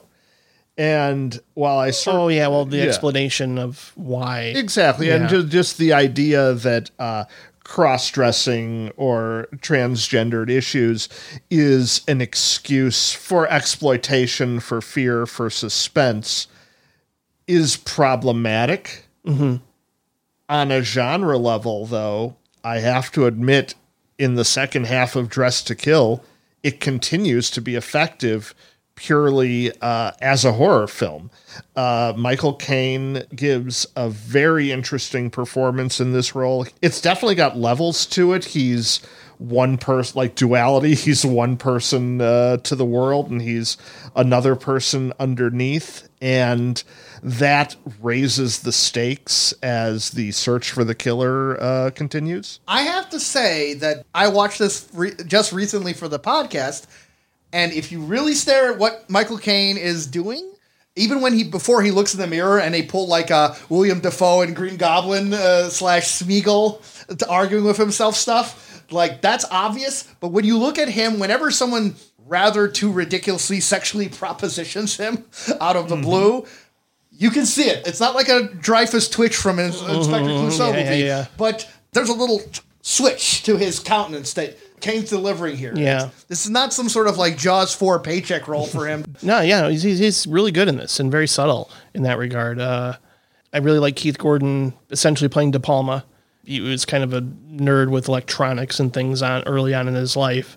And so him like trying Keith Gordon trying to build a giant computer of some kind or whatever, and then suddenly like taking out his skills to find out who killed his, his mother. Yeah. is Ra- is really fun to watch throughout. You've got a lot of cool chemistry then going on after Angie Dickinson departs with Keith Gordon and then Nancy Allen. Yeah, yeah, they work well together. Yeah, and and then uh, Dennis Franz putting in some of the comic relief as the police uh, inspector. Franz is just ridiculous. Is just ridiculous as the um, uh, but in an entertaining way as just uh, like officer scumbag PD. Oh yeah, yeah, that that dynamic with the idea of him being a surrogate for De Palma is really interesting. For one, it helps illuminate this idea of like his adoration of technology is kind of gets to like some George Lucas adoration of technology level, but obviously De Palma's films are a lot more forthright in saying about like uh, uh, especially sexual urges that drive them, which makes it really interesting to me that unlike any other De Palma character, he is a young teen boy who has a prostitute stay over at his place who has absolutely no sexual feelings towards this prostitute. he might, but they're all internalized. I think. There, I don't see any example of of even a sort of like, oh hey, you're pretty, uh, which is like I- I considering the absolute leering the, of the guy wearing sunglasses in the museum scene is, and uh, again, everybody else, including Michael Caine. I think we Keith Gordon would disagree that, with you. that his uh, uh, his character's mother had just been knifed to death shortly Mm. before. Okay, right, but nevertheless, the movie puts us in a situation that was similar to that in the aptly named Risky Business, and yet for a filmmaker who has so often been uh, not shy of presenting the salacious side of things, or even acknowledging that they're there, there is no acknowledgement there. Of course, again, it's helped by the fact that Nancy Allen is again the world's worst prostitute. At times, she cracks streetwise with Dennis Franz until, oh wait, talking streetwise to my this cop will get me in jail. Oops. oh, uh, I'm I'm in danger from this uh, from someone chasing me. I won't go to any authority figure. Instead, I will go to uh, this group of uh, tough looking guys and then just hang around and and and big smart aleck remarks. Oh, whoops! Looks like I'm in trouble again. And I'll have to admit, there's a scene which literally had me be the prototypical like loudmouth person in the back of a movie theater watching a horror movie, where she is in the subway car with the killer on one side and then the, and the gang of people yeah. on the other side.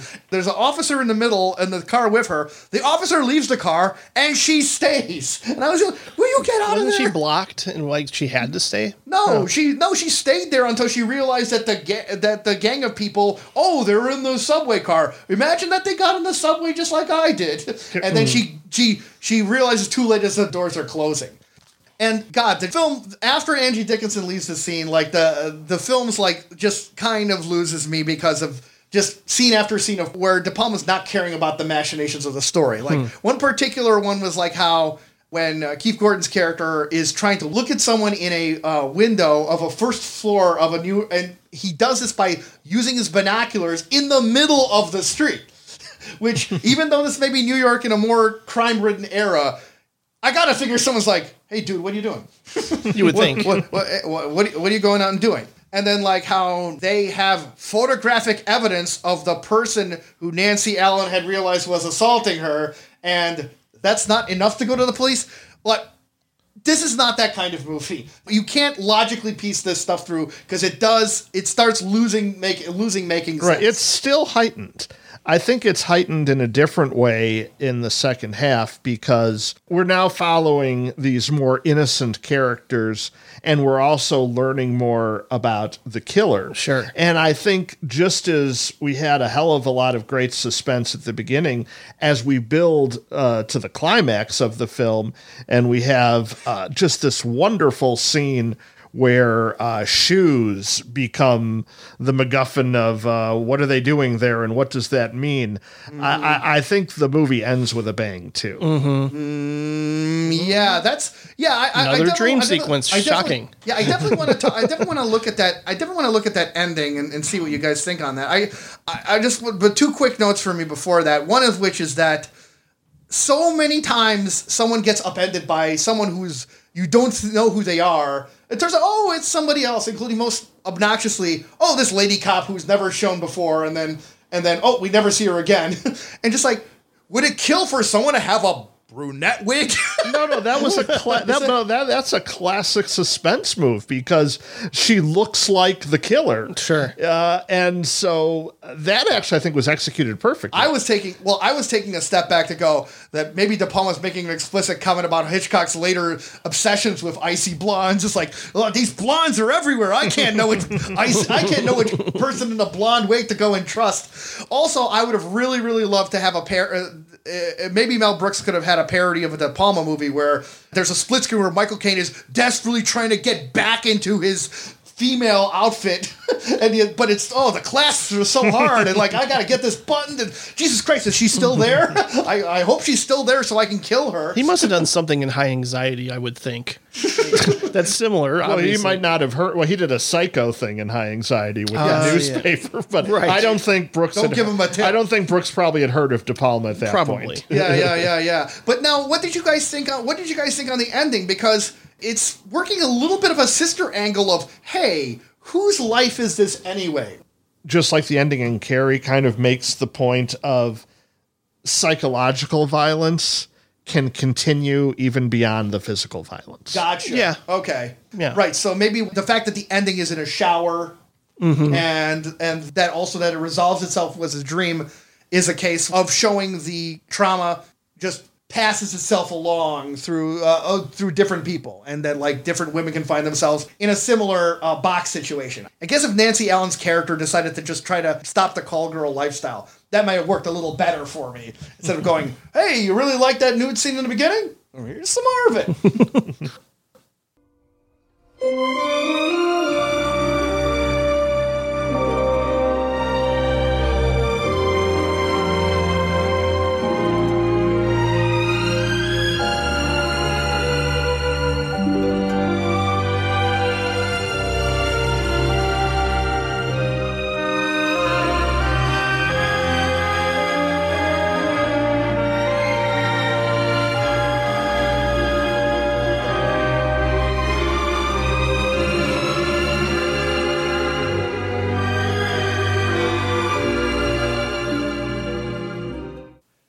Speaking of Nancy Allen as a call girl, Yes, Yep. where where uh, Dressed to Kill ends, Second time's a charm.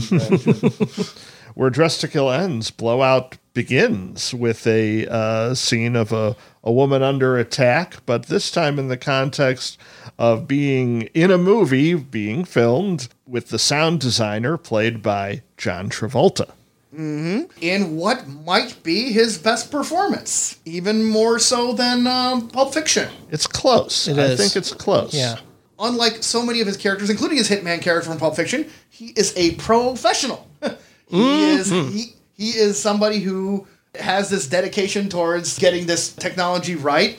Much like De Palma's contemporary Francis Ford Coppola's film The Conversation, that particular obsession of getting technology right, which actually Very is- much so. which is actually is kind of similar to the way how like Keith Gordon's character in Dressed to Kill is measuring out at certain times and and pu- and building these mechanisms together.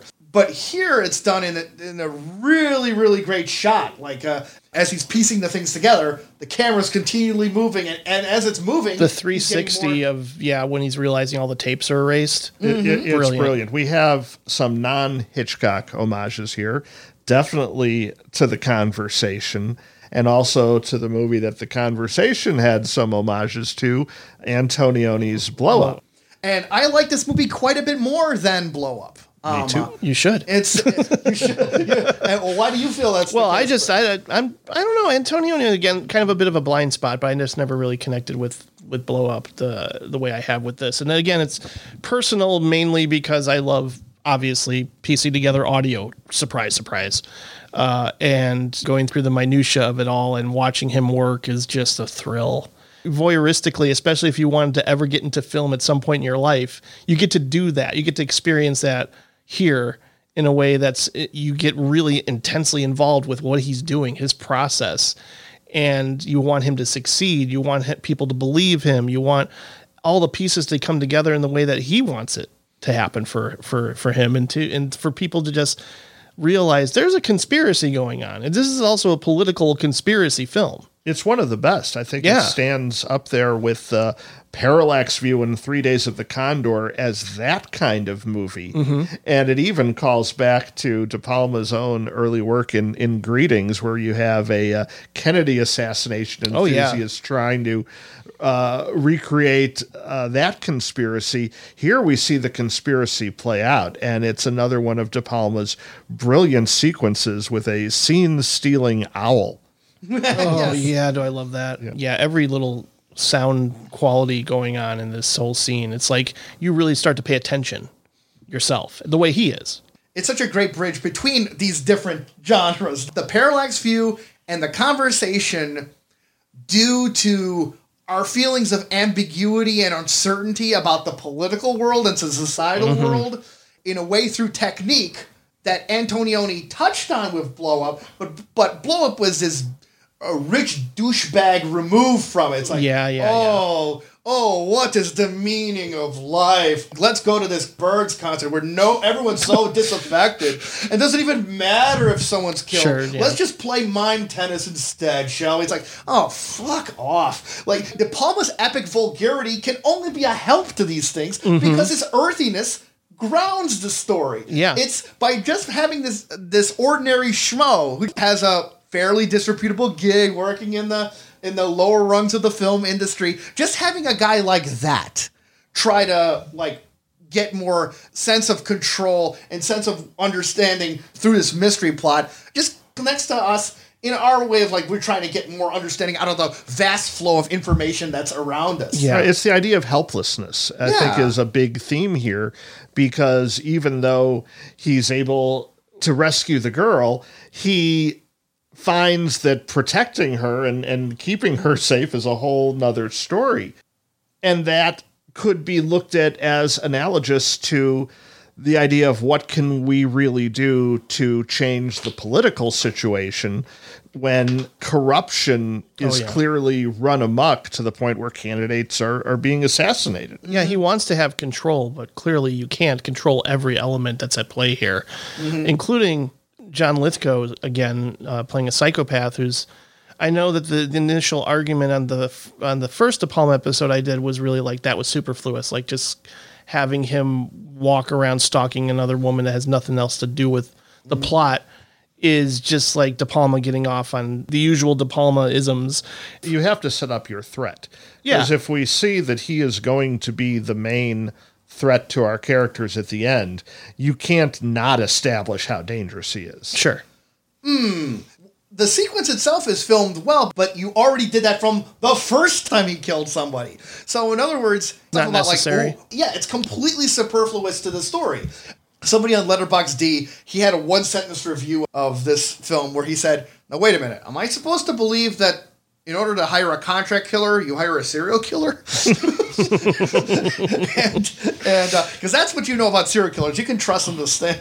Well, I think he was trying to establish a series of Yes. killing. Right. Right, it was- It the was was to- covering his I own mean, maybe tracks. we didn't have to see it as an audience, That's I guess. It was but like, right to cover it up. I didn't mind it. for a- It's Right. He something- was an assassin as opposed to a deranged person on the Yes, street. uh, yeah, uh, yeah, exactly. But to me, it calls to mind a great line from the uh, Simpsons spin-off show, The Critic, where the people are on a plane, and then somebody runs up from the cockpit, and goes, "Oh my God, a penguin's flying the plane," and he's drunk. also, the luridness. It also hit me in a bad way because it was coming at odds with something that was actually keeping a fair distance from, uh, again, like the Travolta's characters working on these films of kind of less repute, but it wasn't really salacious on that way. Um, and so now that it starts to get like, oh, is this woman's going to be brutally the, the the shot of giallo? That was an element that I didn't feel mixed so well with the um, conspiracy side, with like the existential, what does it all mean side. Add a little dash of bitters in this particular martini, I guess. I, I thought the that side of it. I mean, it is very De Palma, but I thought it added to it because you do have all these events having a personal effect on our on the Travolta character.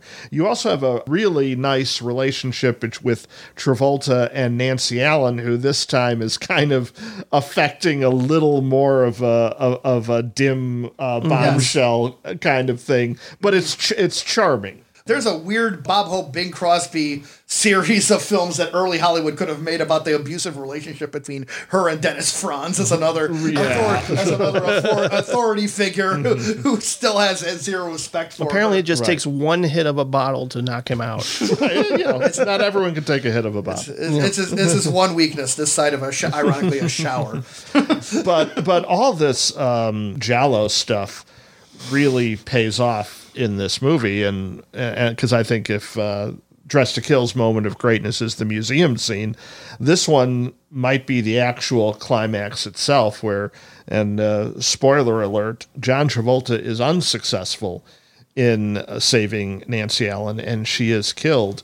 And this pain is shown visually in an extraordinary way because it's, uh, I believe, a Liberty Day in Philadelphia. And so there's fireworks going on throughout the sky.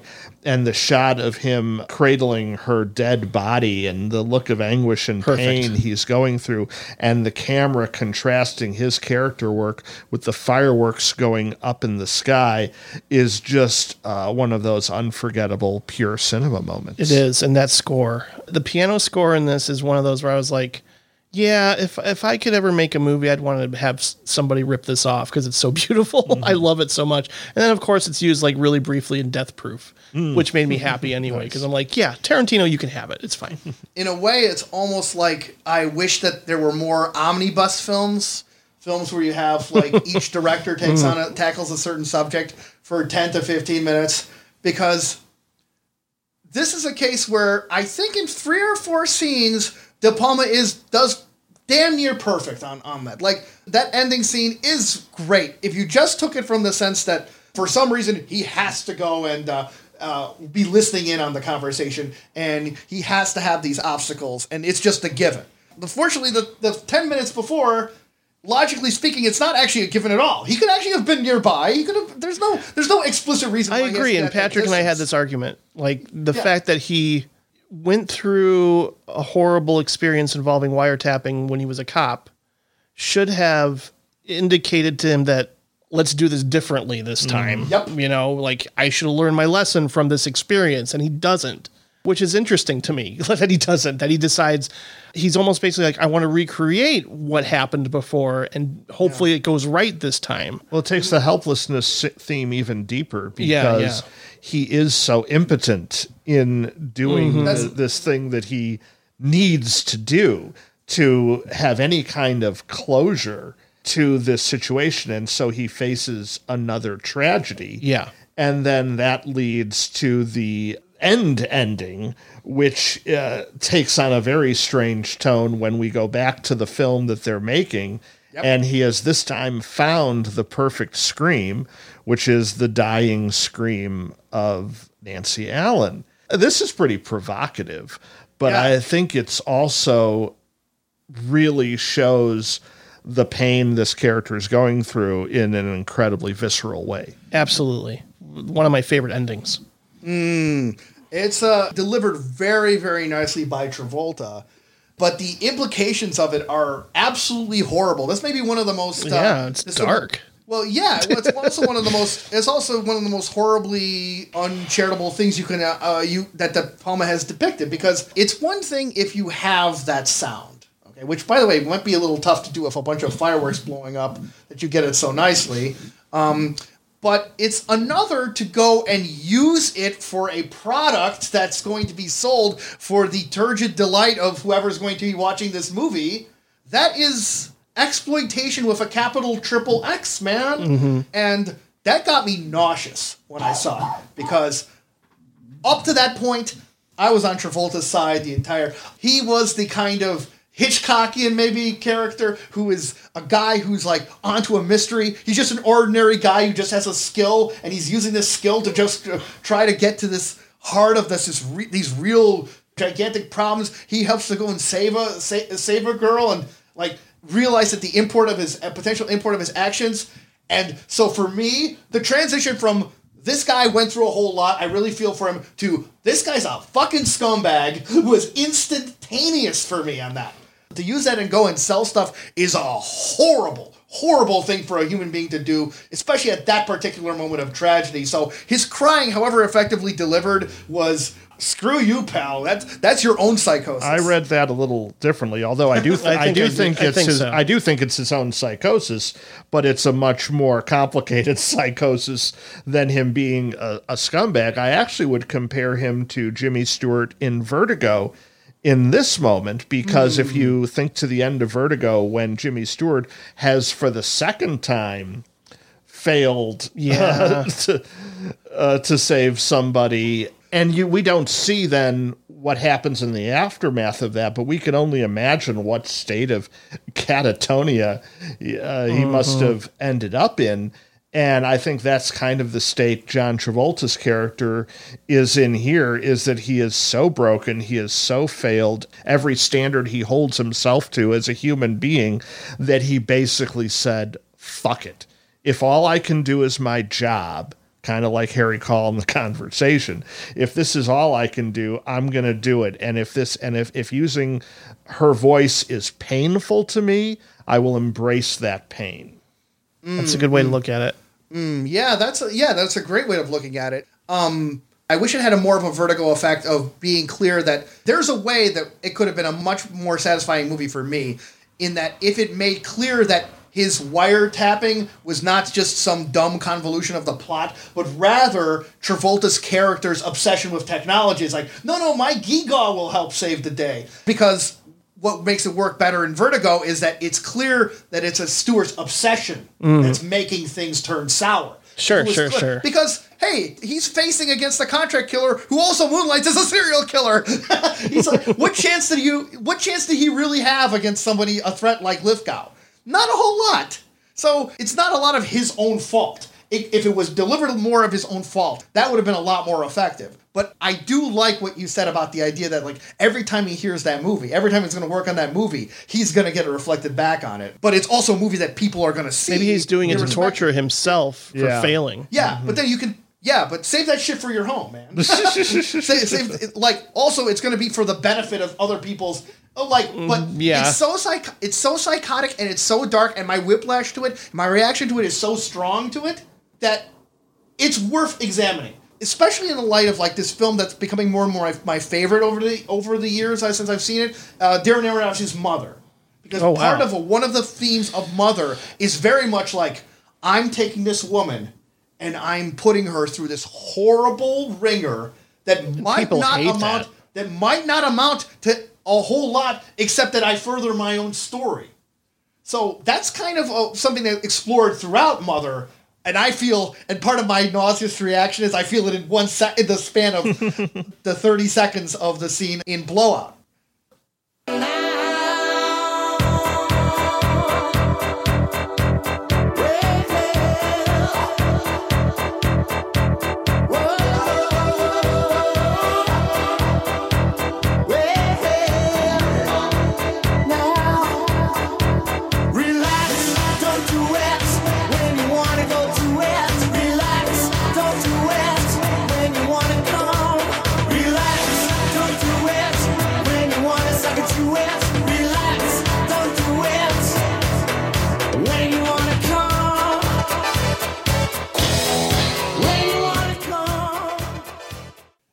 Now, that sense of things being inappropriate works itself in all sorts of number of ways in the film we're going to talk about next.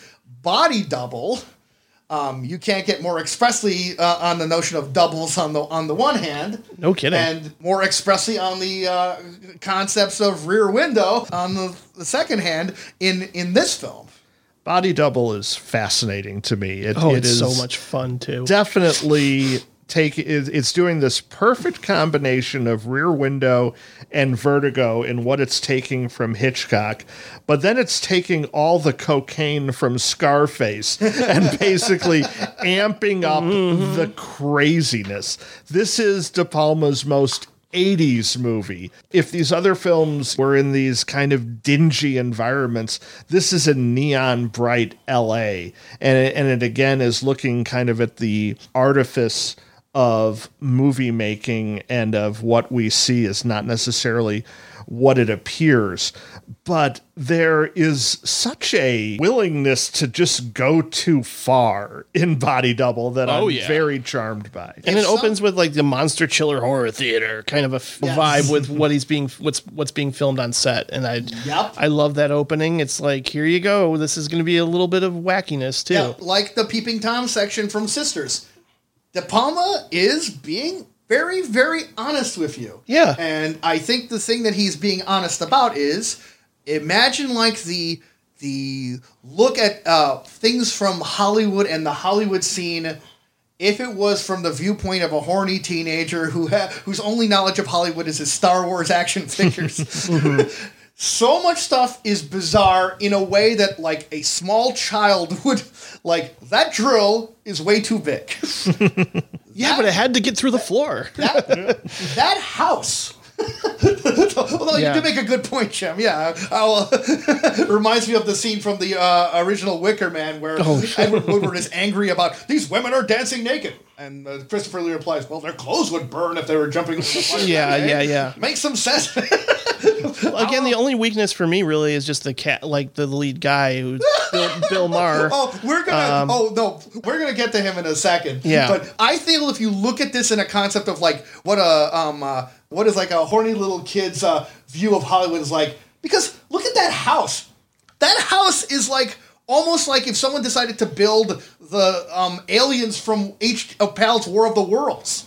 Yeah, that house is, is absolutely a monstrosity. Yeah. Yet you cannot look away from it. Yes, it's like, is this really exist? And I just love the fact that he's just very casually from his buddy in acting class. Yeah. you want to You house wanna sit do a little for me? house sitting in Yeah. that, and then he's in. oh then check this out in this telescope i have over here Right, Yeah, exactly. right. And then the bad guy is just like, oh my god, I have never seen a more weathered human being in my entire life. It's just like you took like your Danny Trejo action figure from the Expendables, and Oh, you stuck it in God. the microwave for 30 seconds.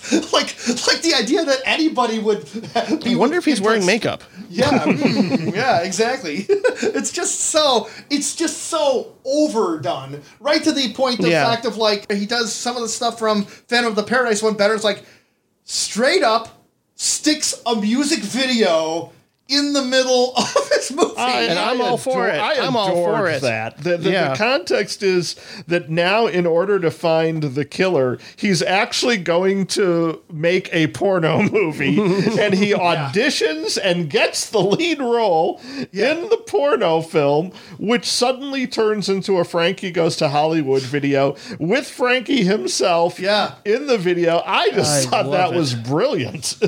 Well, it's it's the movie goes into this, this uh, stratosphere of not even unbelievability, but a believability. You're like, okay, at this point, the all the for me all the structures have fell away, and I'm like, I don't know how to take this scene. Well, they were never there. That's the thing mm-hmm. about this movie is, Yeah. is this movie is structure be damned, and and I think it's the better for it because now you just have kind of the purest uh, De Palma suspense, suspense themes because while everything about the movie is ridiculous.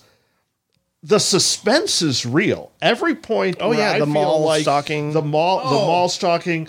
Uh, the murder is one of the most horrific and effective murders Yeah. I've seen. And his claustrophobia, the way his fears are used against him in the tunnel, everything that's uh, suspenseful here is Oh, a home run, while everything around the suspense is crazy. Oh my god, man! It just hit. I'm so glad you brought that up because now I found like a, a, a framework which both really helps me appreciate this movie a little more and also explains my biggest impediment on it. It's the occurrence at Owl Creek Bridge, the Ambrose Bierce story. If if Ambrose Bierce was a horny kid, like, it, and I'm glad I brought up the Wicker Man because if the main character was played by somebody like Nicolas Cage, just someone who is comes across immediately as a guy who like because he he failed in the Wicker Man remake because the Wicker Man is a guy you know going to an environment and he finds the environment weird, but Nicolas Cage by his very nature is weirder than anything else in the Wicker Man. Well, so yeah. that's so it's a complete failure of miscasting. But he would be perfect here because Nicolas Cage has this larger than life epic persona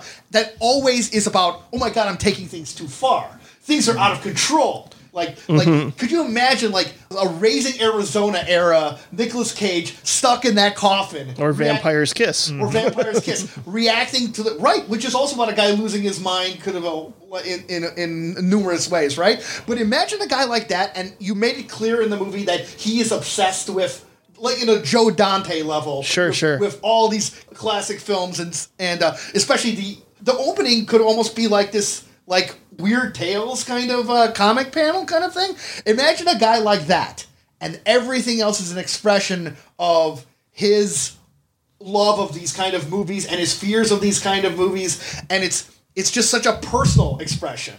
God, that movie would have worked wonderfully. And in fact, if I mentally put him in the movie and just say, oh, or, or for that matter, say, imagine Bill Maher is in the movie, I do. I would, I would, I would enjoy this movie so much more. So you're But saying I Mis- cannot- Mr. Wasson was not to your liking? Right.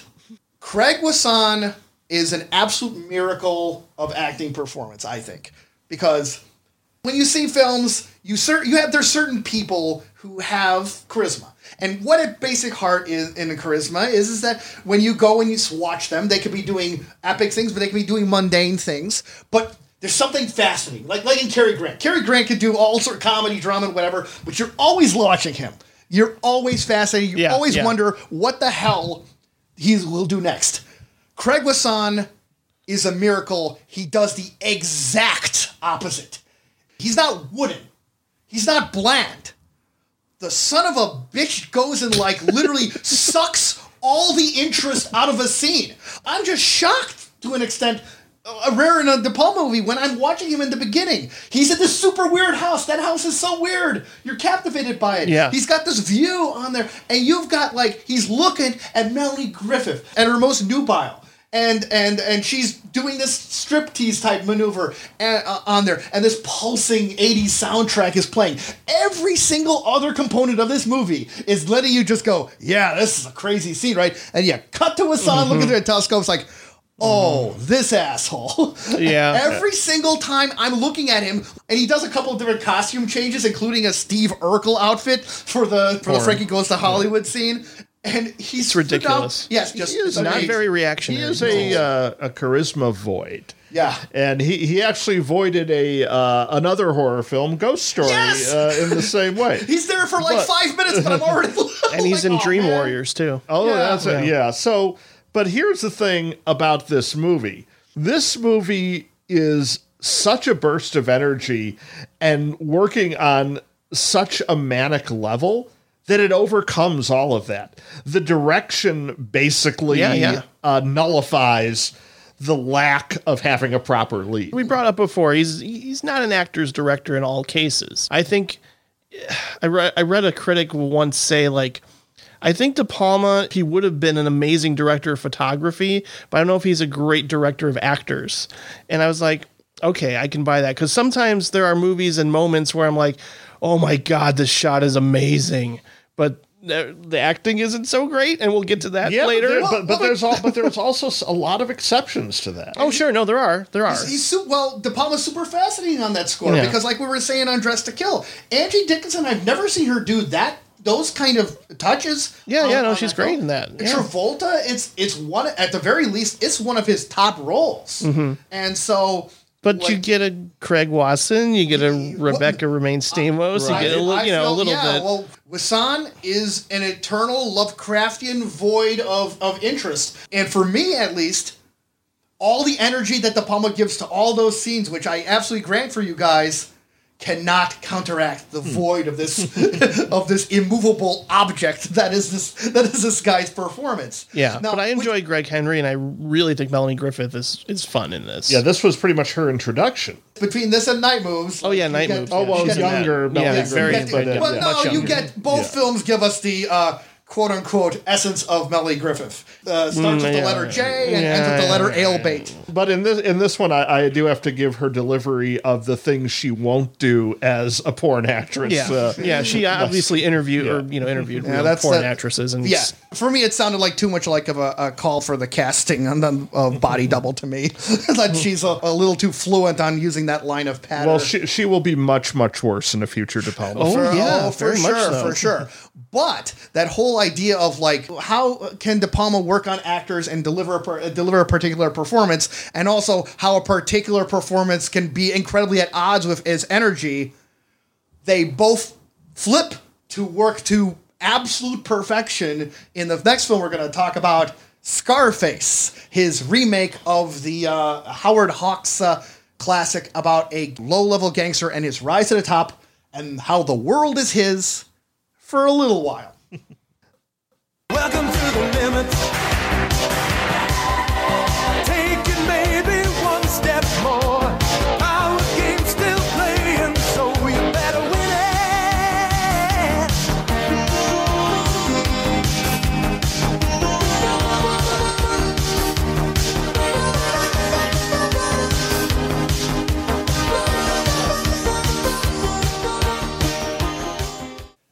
Here we have a screenplay by none other than Oliver Stone, and kind of a different uh, setting for De Palma in that this is much more of a Hollywood film. It's a less personal project.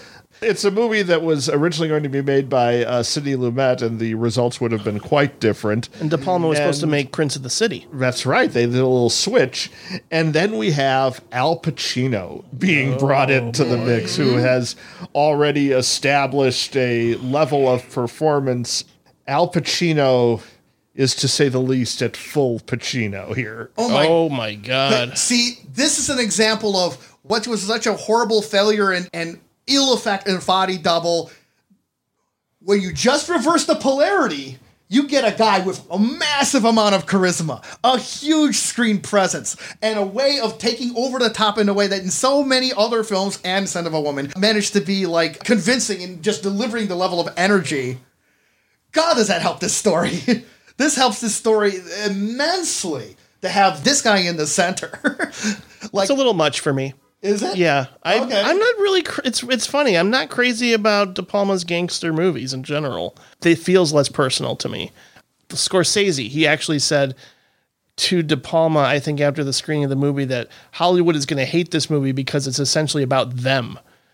and you know, like yes, Scarface is essentially a Hollywood producer, and like, oh god, look at the mountain of cocaine, and it's like so over the top and so crazy, and there's chainsaws and things go. Like, I think it just goes too much, too full volume at all times practically, mm-hmm. and it's and it, it feels long to me. So I just. It's never one I've been crazy about, and certainly rap culture's embraced it as this monumental achievement that, that they sort of not necessarily like look up to as like, oh, I want to be Scarface, but they certainly see all the appeal of its extremes and the things that it portrays as being mm-hmm. kind of fun in a crazy way. But I don't know. I think it's too much Pacino. It's too much De Palma. It's too much Stone. It's just too much. Mm-hmm, I, I mm-hmm. get not- exha- I get exhausted by it. I'm not mm-hmm. crazy about this one either, although it certainly has its moments. Oh, yeah, it definitely has And it, it, it is a blast to watch Pacino working at this level, and the ending is justly famous as this unforgettable piece of Oh, cin- sure. cinematic excess. But it does go for three hours. And for me, it, it doesn't earn it. There's hmm. nothing at the level of the Godfather movies that interest me in the way he builds his power mm-hmm. and removes his enemies and does the kind of things we see in gangster movies. All that is kind of dwarfed by Pacino's enormity. So if we have no, like you were saying, Al, if we have no lead actor in the first one, but everything else happening, here we have nothing but lead actor. Yeah. It is, yeah. It, it So rides much. along. It rides along a lot on on Pacino, and there's so many showcase moments where it's how is this guy going to react? It's even even the poor schmuck who gets chains who gets cut into pieces by a chainsaw is filmed from Pacino's point of view. It's like, oh god, that- Yeah, yeah. that's happening awful for that's awful for Scarface having to watch this stuff. it's the ultimate meme movies to some degree. There's just like so many of those moments, and they're memorable. I don't know how much cocaine was taken in between the three leads, the, Oh, a the. Pacino, Stone, and uh, De Palma during the making of this movie. All I know is whatever it was is incredibly high grade, just in terms of sheer energy per foot of film. This is one of the most energetic Mm. cinematic experiences. It starts off at a pretty high pitch, like you, and Sure. and it's it gets higher. It doesn't shoot off into the stratosphere until the very, very, very end, but it keeps raising. It, it keeps raising. It starts off hot, and by the end, it's a completely natural reaction to be wearied about it. What I really like about it makes it, I think, more relatable and makes it more popular popular consciousness is two things. It is itself.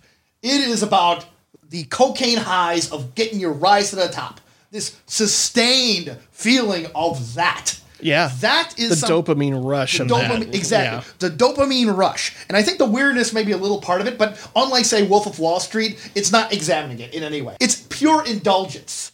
When Michelle Pfeiffer looks at that car, it's this looks like somebody's nightmare.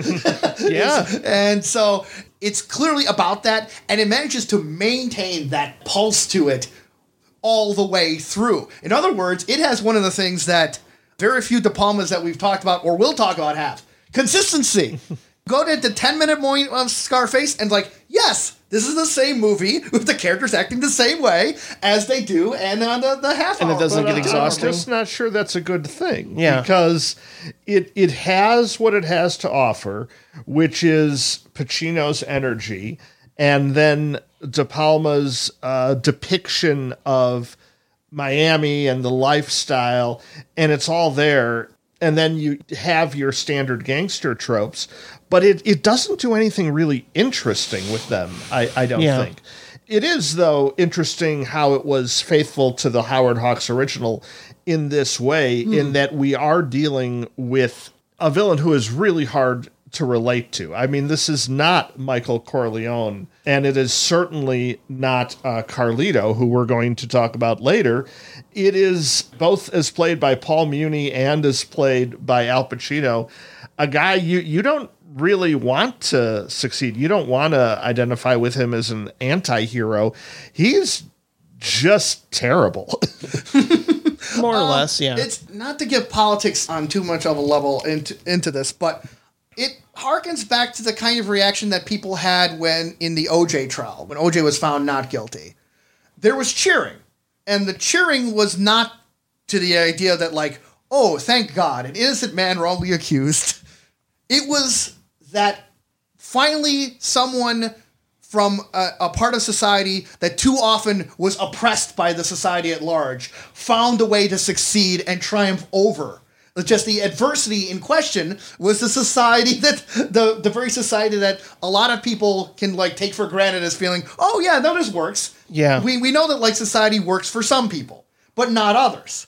And so there is, I think, part of the reason that this movie has such a draw is because it's also key to why that he's Cuban. And it's also important in the beginning that other people just treat him like crap. And part of it is because of his record, but also part of it is because where he comes from. Yeah, yeah. It's- I mean, it makes sense that hip hop culture would embrace this because they've felt marginalized for so long.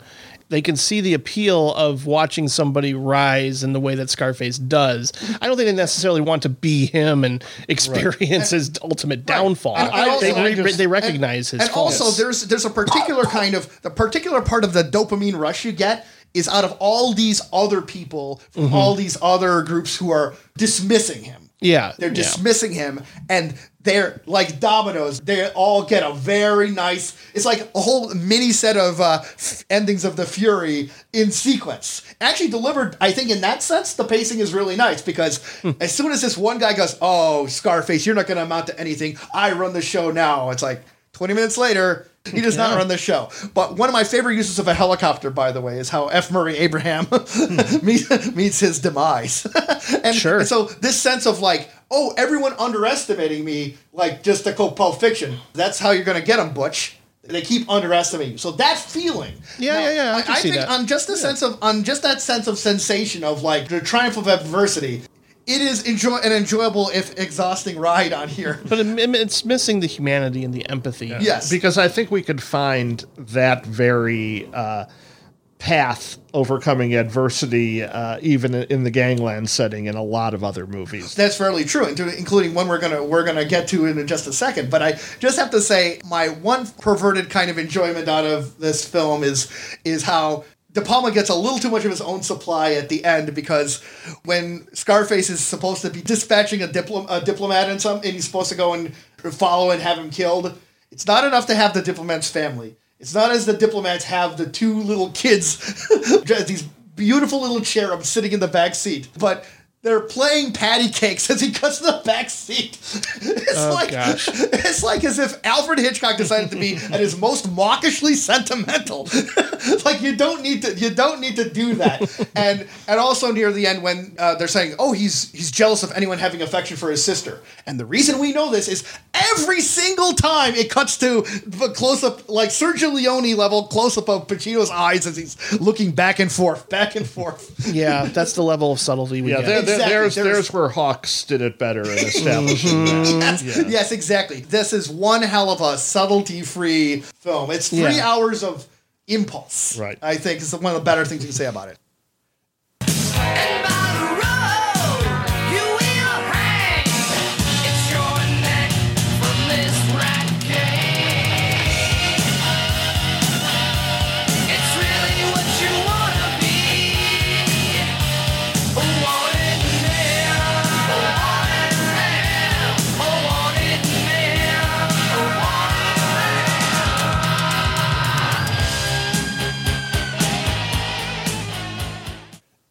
But What? somehow De Palma decided to go back to this well of uh, the Latin gangster world, starring Al Pacino, who is not Latin.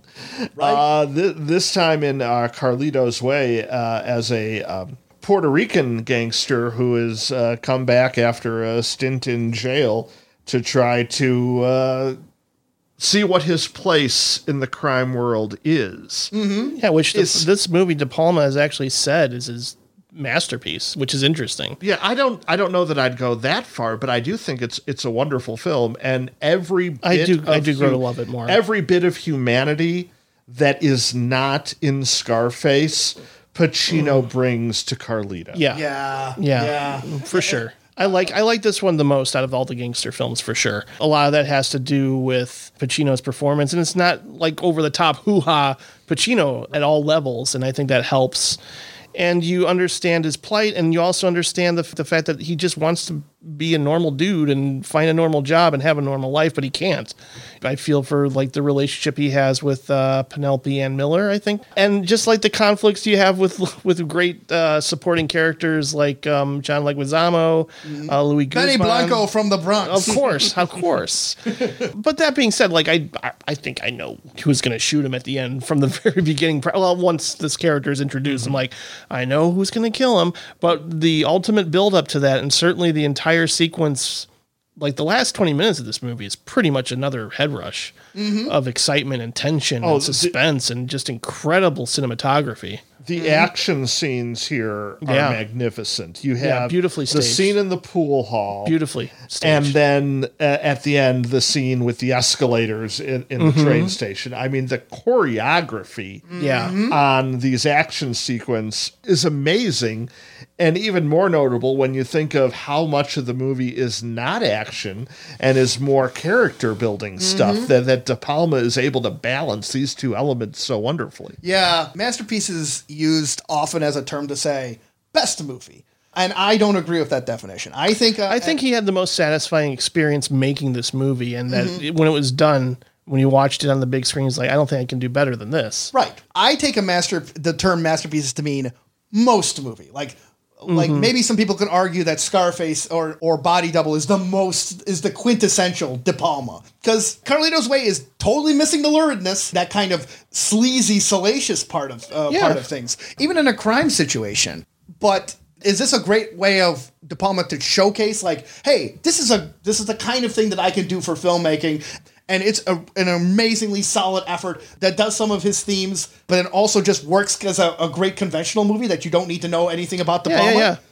I think the best example on this, and this is a, if you're to take two sections of De Palma's filmography that have a dichotomy, this is the sort of the flip side of what he does in uh, Dressed to Kill. Dressed to Kills has that museum scene, and it's great. It's wonderful. It's so dynamic. Yeah. And then it turns ugly. It's like venereal disease. Ha ha. Yeah, you guys to get killed because you had sex once outside of your marriage. Ha ha. But this one is my God, the repudiation. That pool scene, the choreography of it is great. The way you're literally seeing a reflection. The, Yeah. He deals in reflections, but this is a reflection in a pool ball. Yeah, and you know where all the pieces no, no, are. sorry, in the glasses, a reflection in someone's glasses. But what I think makes this an awesome scene is that for however dynamic it is, for however uh, suspenseful it is, it's equally suspenseful when Carlito finds himself in the bathroom, but it's suspenseful in a static way. The camera doesn't move. It's Pacino, and he uses his braggadocio, but you understand the reasons for it. It's so he can go and build himself up to be a threat, so he can get out of a situation alive. yeah, It's giving a whole subtext to his braggart and his larger than life mm-hmm. persona in a way that never showed up in Scarface. And more importantly, at least as far as, we're discussing De Palma, he honors the moment by making it static and saying this is a point where he has to get us from himself, not something through any camera trickery on my part. Right. And So he's able to do that when you have an actor at Pacino's level working at his highest level. Agreed, agreed. But the idea of being able to draw the suspense also from stillness, every bit as much of dy- dynamism, that's a great Yeah. sequence. And the ending sequence, to, which before it gets to the, uh, the escalator scene, it has a great moment on the subway. Another So great this- subway Yeah. chase. Right. so he's making an homage slash, slash ripoff to himself from, Dre- Yeah. from Which Dress he to Kill does, yeah. from Dressed to Kill. So that was a that's a really great uh, uh, moment, and everything that um, was just done in terms of a sugar high in Scarface is now grounded in such a much much better way from from like an older perspective, a more weathered, a more nuanced sense of like of a guy just trying to build a, trying to build a life together. Yeah. The I think the fact that the the club he's doing has this nautical theme is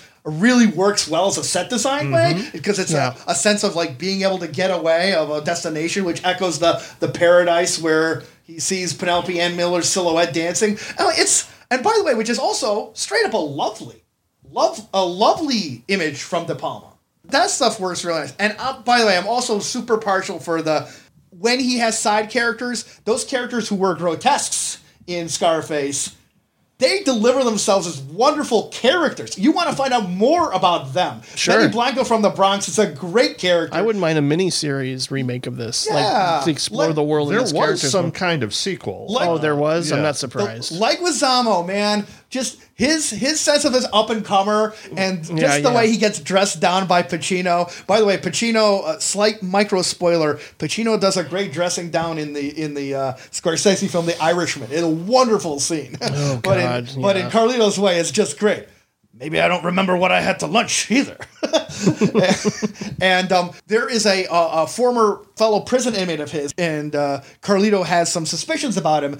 Is a great cameo turn by a young Viggo Oh, yeah. Mortensen. Yeah, that's right. Yeah. and we can't ignore Sean Penn. Oh who my, Oh my uh, gosh. uh, disappears in this uh, performance as the lawyer. He changes. Two of my favorite. Sean Penn He's performances are in De Palma movies. I agree. I agree. They work. They work great together, and the, the, the just the acting when Penn and, and Pacino are on the screen together Yes. is electric. Agreed, agreed. What a revelation is he in this one? Sean Penn, who's now known for playing these dour, self-hating photographer punching dudes, to have him be this super enthusiastic wannabe gangster who looks like Larry Fine from the Three Stooges Yep. was wonder is Great wonderful choice. to behold. Yeah. And it's super fun to watch them together. I agree with you completely, Brad. Especially how Pacino has this weird level of not admiration, but like, okay, I get the thrills of what this guy is going through. He's just Mm-hmm. going through this like 10 years later, and he's really not equipped to be a gangster. No So- kidding. So, it's this level of sort of revulsion, sort of oh, sort of oh geez. Yeah. but but also a measure of I see where you're coming from, which is why he doesn't abandon him until much later. Mm-hmm. Yeah. Great, great supporting performance. So I don't know if you know if he was nominated, but he absolutely should have been For sure. Yeah. So yeah, Carlito's Way I think is my favorite uh, of all De Palmas. Cool. All of them? Yes, because it takes the things that he's Yeah, very, I can see that. I- I, can see why this is his favorite too. yeah, because it takes the all the things that he to me it takes all the things that he's he's good at the the way he's able to make the scenes imbue with with so with so much energy and I guess I personally don't respond to the idea of uh, exploring the the more perverted parts of his personality so much, but I tremendously value how it both makes this a great story that's super accessible. There's no case as in so many De Palma movies where you just go, huh? What the hell is that?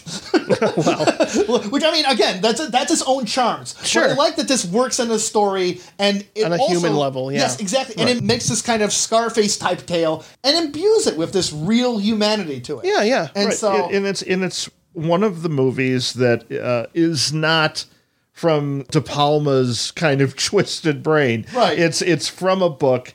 De Palma is limiting himself in working within the Hollywood system.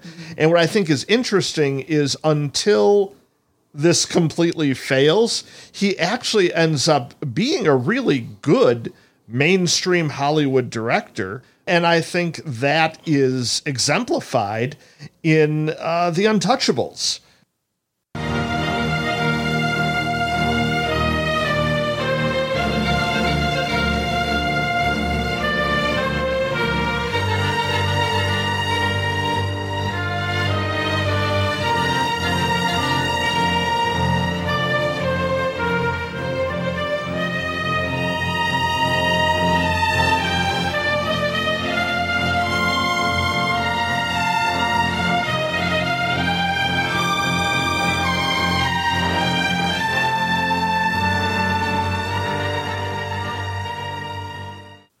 Which is probably the first quote unquote normal movie uh, he made. It's based that one's based on a David Mamet script, and uh, it's the movie that introduced uh, most audiences to Kevin Costner, based on uh, the old TV series based on the Al Capone years. And for me, this is just prime entertainment. I really en- enjoyed this a lot. It, it's nothing greatly original. It takes gangster and uh, western formulas and, and applies them to uh, old time Chicago, but it does it with a hell of a lot of style. It's fine. it's it's funny because I remember when uh, we did our 1987 retrospective, and I had that reaction, and Eric was like, "What? It's fine." Like, yeah, I just never been crazy about it. I don't know why. I like, I love, I love Mamet, and I really like De Palma, and I like like this cast. Again, I like we kind of go back and forth between like this leading performance is great, this leading performance not so much, mm-hmm. and I don't know why. I just don't like Kevin Costner in this. Do I you don't. generally not like Kevin I meh. Because this is Meh. just, I mean, this is. I like him in Field of Dreams. I like him in a few things here and there, but uh, this, like, th- there's even a moment where like he's he's in that cabin after shooting the guy when they're waiting outside the bridge, and they, he has this l- delivery of this of the line. What do you think this is a game? I just find that really bad. I mean, there's moments where I'm like, yeah, that's that's pretty weak. I guess in his terms of delivery. On the opposite end of the spectrum, I think uh, did Sean Connery win Best He Supporting did Actor? win his Oscar and for rightfully this, so. yeah. It's so it's such a great performance, and the uh, Chicago way. yeah, so there are things I do like about this movie, clearly, and there's great sequences and there's great suspense throughout. It, it's but uh, it's I've never been crazy about it. I'm super weirded out by this is just a great cosmic connection of the of what we're talking about because I'm looking at this as an inversion of what Carlito's Way is doing. Carlito's Way has this on top of everything else, it has this great luscious dark cinematography, and uh, Untouchables has this really luscious bright cinematography. So much It's a of little the stuff is- sepia. it's kind of sepia a little bit. yeah, It's yeah, but, but it is, but it Yeah. is, it is stylish as all get out. Sure. Also notable is Carlito is about a gangster who's done horrible things, but he finds the way forward is to get straight. In other words, to be less brutal. And the story of the Untouchables is about a, a complete straight arrow who finds the way to succeed is to be l- more brutal.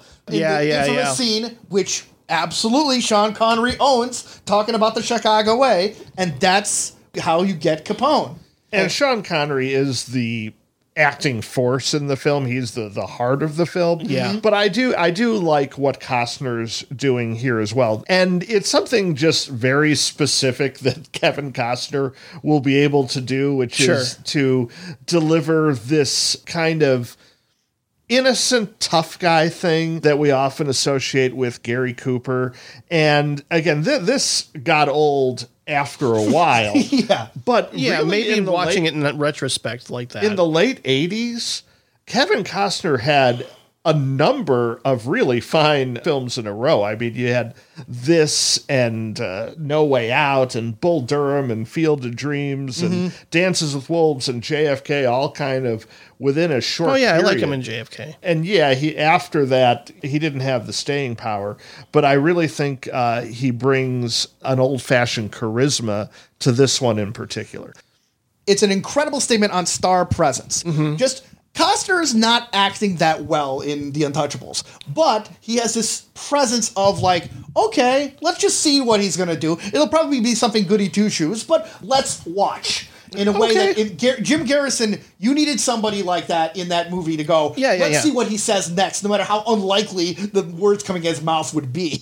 Sure, sure. And and here, yeah, is his sense of uh, I'm just a by the book guy is like something which would actually cause um uh, Jimmy Stewart to kind of be a little queasy. Well, that's why you need you need a, a Costner to sell that because not every actor can do that without giving a wink a wink to the audience, and Yeah. Costner doesn't do it.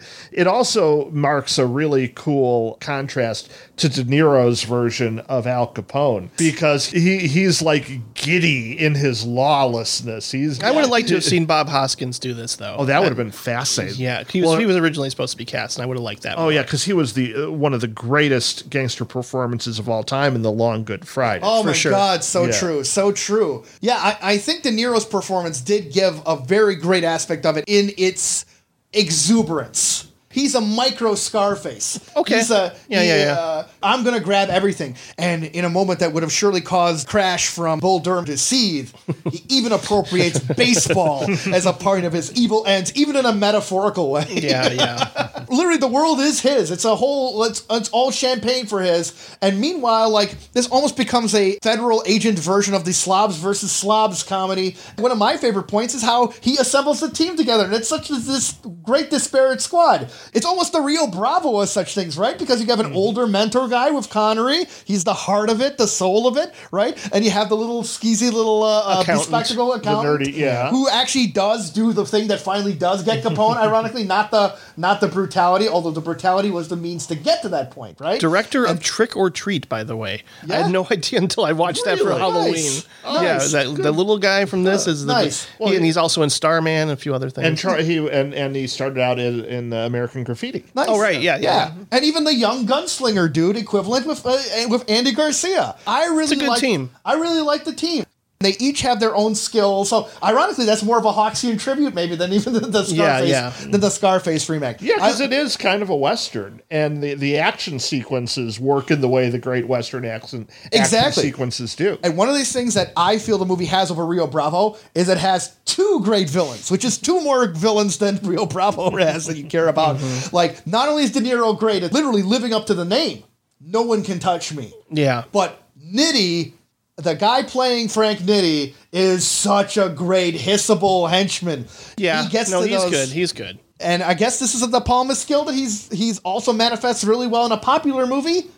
He gets a great comeuppance that is absolutely well earned. Oh, yeah. So, and this one, I think, yeah, he continues to use that trend from what we were talking about in Carlito's Way. He's making it more mainstream, and he's taking an accessible story, building it up, and then like using his dynamic camera moves and increased suspense to make it a, a rousing success. And the success of this movie led the way to a project that one would generally not associate with him, but turned out to be somewhat of a passion project for him, and one that I think uh, pays off with Casualties of War. 100% agreed. Watch out now.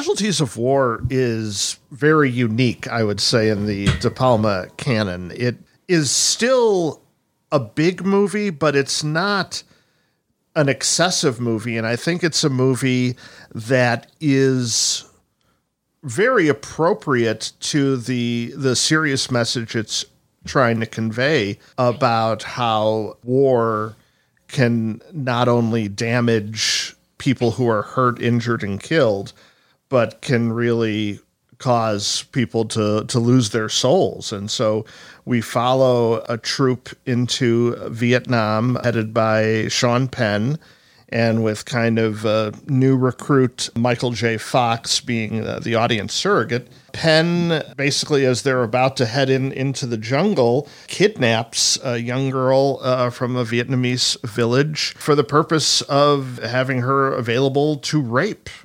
And this is done as harrowing and as uh, hard to watch as all that implies.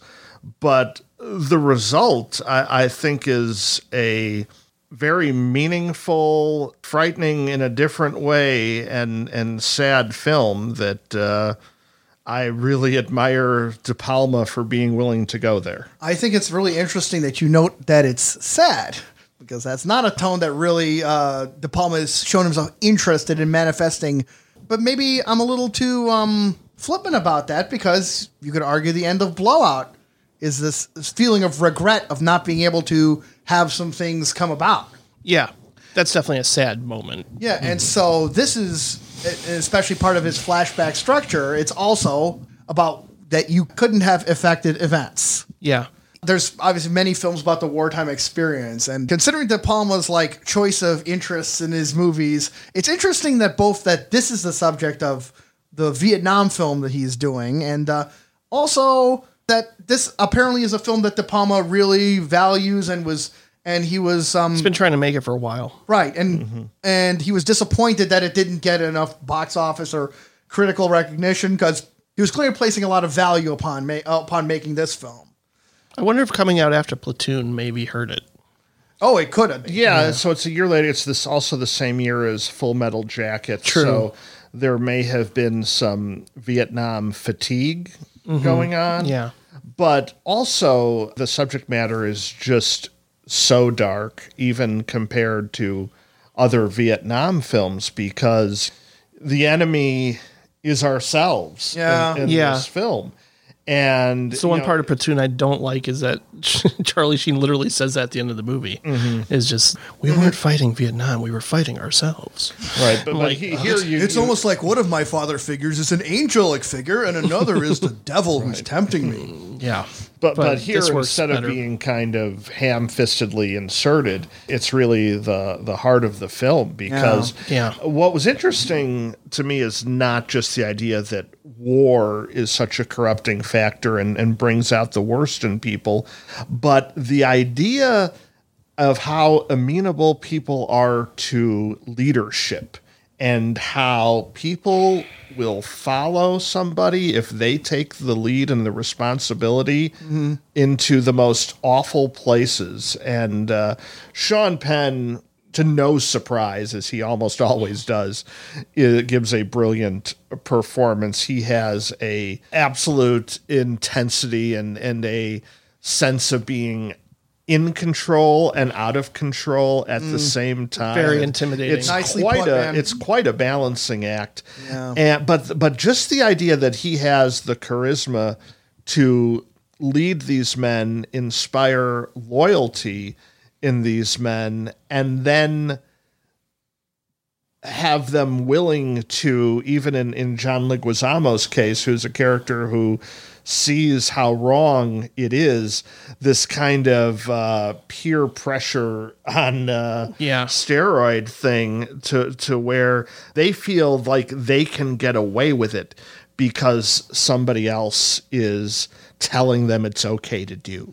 Yeah, in this case of this film, it's like war almost creates toxic masculinity to such a poisoning degree where it's just like we have to go in there, we have to be men, and we have to do these things. You can argue that literally at one point where Sean Penn is like, "My dick is a weapon," okay, then you can say that that's pretty unsubtle to do, but there's truth to it. You can um, you know a character like that you who would do what he does, and it's really upsetting. I think seeing this at a young age too kind of hit me. Al and I were talking off mic a little bit about Michael J. Fox and just kind of growing up with him as family ties and as Marty McFly and watching him in this situation, I think added a lot of emotional weight to this character who just wants to get out of this situation but can't. And there's one point in this film where he hits a character, he hits one of his teammates with a shovel in the face.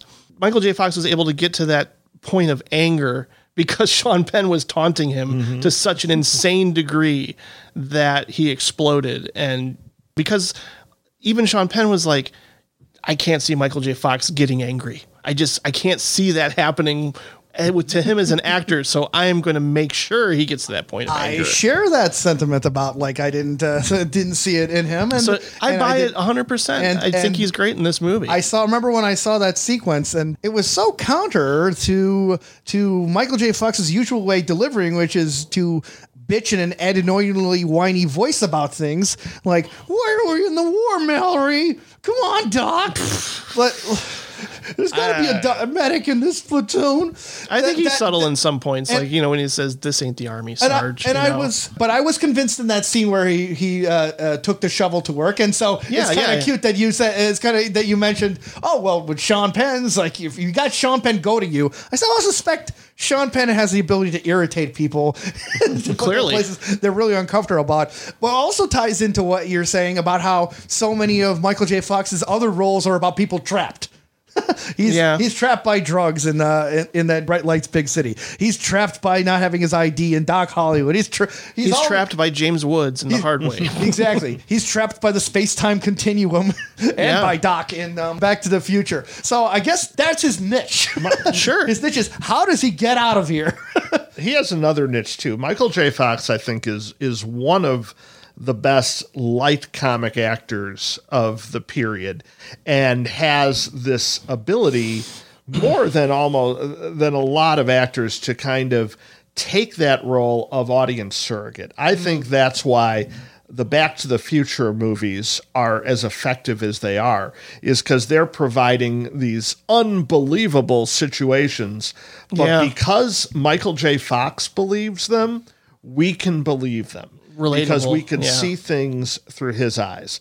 Now, that's his niche. He generally hasn't been great, I think, in other dramas, just because that's not the kind of actor he is. But th- this movie is the exception. I think this is by far his best dramatic performance. I agree. But he utilizes this audience surrogate thing to make that happen because somebody's got to see how wrong this is and we as an audience are seeing that. Yeah, we know it. and and through michael j j fox's eyes this beco- becomes even more vivid. Also it's it's based on a true story. So he's recreating the situation an actual soldier found himself in. But i mean what we are seeing is horrific. The the actress playing the uh, vietnamese girl has to just deliver some horrific moments that break your heart. And between her doing that and then Michael J. Fox as our eyes watching that, we're really elevated from what could have been preachy or what could have been standard war stuff. I think I agree with you that this is his best dramatic performance. I think considerably so, but a lot of the reason is not the first seven ace, which I think a lot of other actors could be put in that position of being helpless. But what he does at the end in the subway, when he chases down and gives the scarf back, and that look of regret on his face, Yeah. that is like, whoa. I hadn't seen that come out of Michael J. Fox ever. Whoa, haunted Michael J. Fox. That's pretty damn awesome. And and Even I think before the Frighteners. yes, yeah, right. Good, good one. Yeah. Otherwise, I think this movie is kind of like if Bret Easton Ellis went to Vietnam, because it doesn't really talk mm. about Vietnam except in the most like editorial cartoon level about American imperialism, like right down to the fact that it's Leguizamo as a minority ju- just gets turned like, oh, you have to go and obey what the what the captain tells you, right? Yeah. But uh, again, that's total editorial cartoon level simplistic, as is all the other people who are to me, including Sean Penn. I like that angle that he's both in control and out of control. He gets that too. But what he doesn't have is any sense of nuance upon or reflection about his character, nor does any other members who are not John Leguizamo, who Well, are that's what a Ward does to him. You know. It's well, just- sure, but there's no sense of like where in other Sean Penn war movies, there's a haunted quality he can deliver Mm-hmm. wonderfully to say, here's what broke me. Here's why I'm a, I messed up the way I am today. Like, like in like sometimes the boogeyman's just a boogeyman. well, well, well, yeah, and exactly, and that's what I feel is uh, unfortunate about Casualty of War Well, is that there's be- four boogeymen, really. But his best friend dying in his arms does Yeah. provide some clue as to what broke him. That's true. And the idea that he's been in combat longer than than the other characters. Agreed, agreed. Unfortunately, I was I was hoping for more of a sense of dynamics, which which is definitely could be possible in other war movies, but here I found that it was five horrible reprobates and Michael J. Fox gets to witness it. well, I think that the just them being reprobates is oversimplifying. things. Okay. I, I think we're asked to look at the ugly side of humanity and how war can bring that out. And I think the film is very effective at that. yeah. Hmm, but I think it has less to do with war. For one thing, like masculinity cannot get more toxic. Humanity can't get more toxic when you're put in a situation where you have to put a bullet in another person and kill Absolutely, them. yeah. Okay, so I mean, it's kind of a self-evident environment, right? Yeah. But but also in, it's more an exploration of group dynamics. Mentality, yeah. Yeah, following somebody who's calling themselves the leader, the king of the world, and and how that can lead you to evil ends.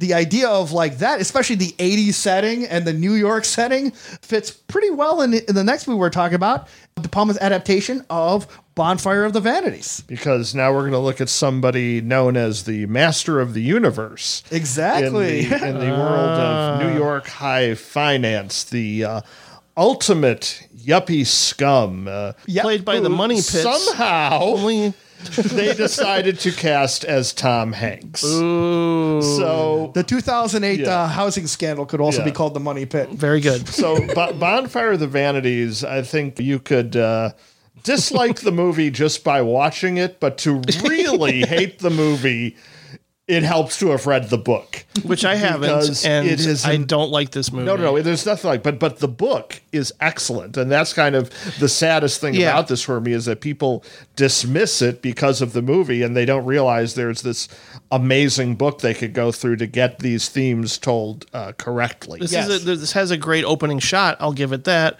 With uh, Bruce Willis eating a, a big hunk of salmon on an elevator. I like that. Yeah, it's one of I those like the long, opening. it's one of those long, unbroken uh, tracking shots Yeah. that uh, are almost always a sign that we're about to see something special.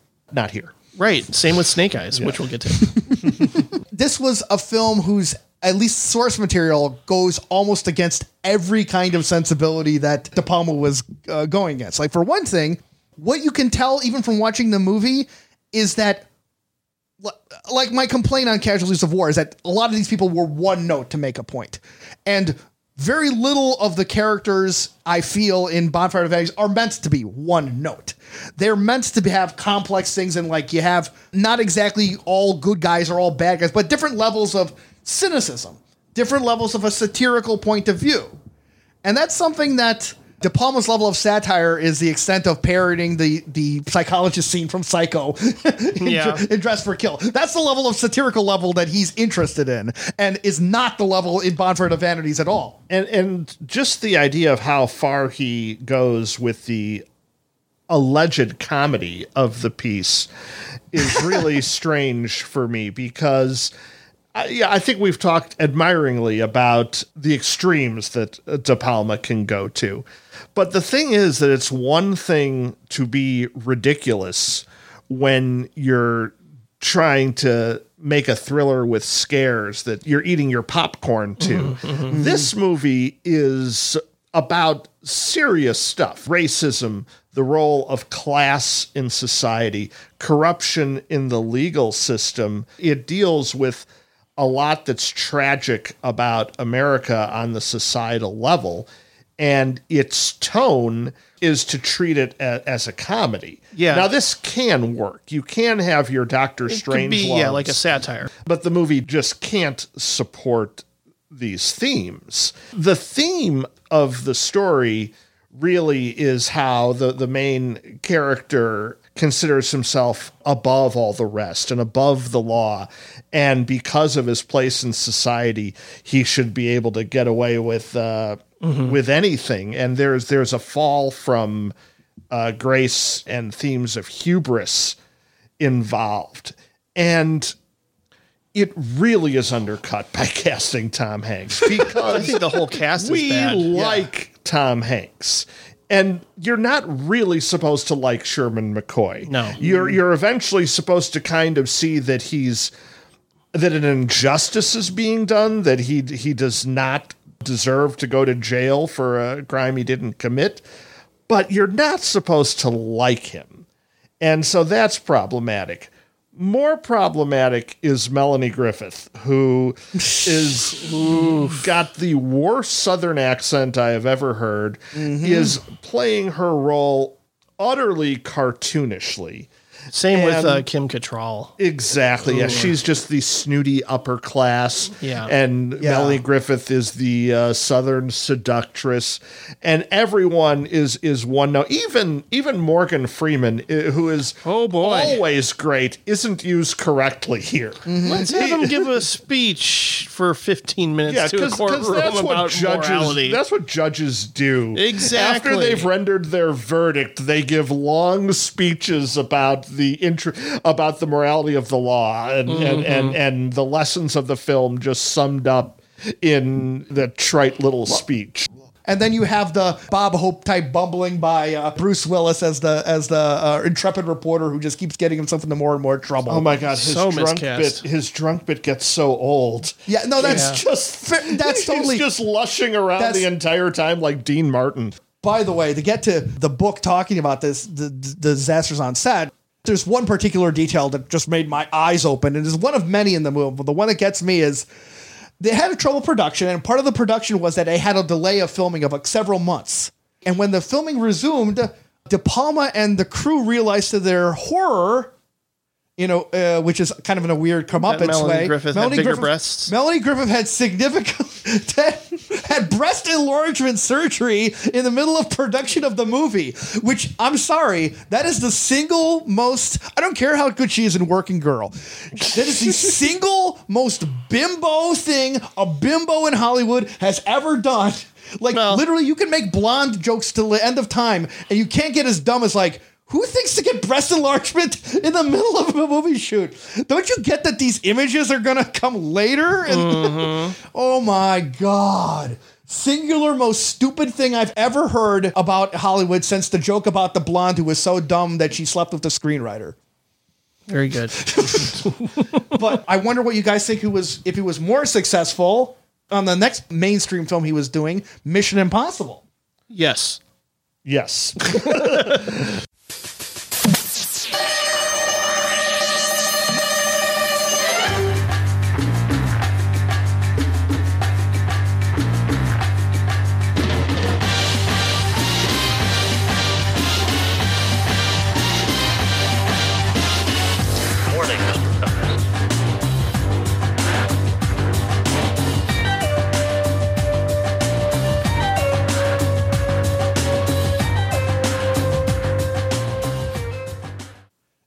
Mission Impossible is a fun action thriller that's very distinctly in the mainstream. You could probably find some visual De Palma touches in it, and just in the sense that action movies are supposed to have suspense, this movie delivers. It's not one of my favorite films. No. um, it's it's not a film I go back to again and again, but it does the job. Yeah, I'm very surprised at this film because I I've become a fan of the Mission Impossible series.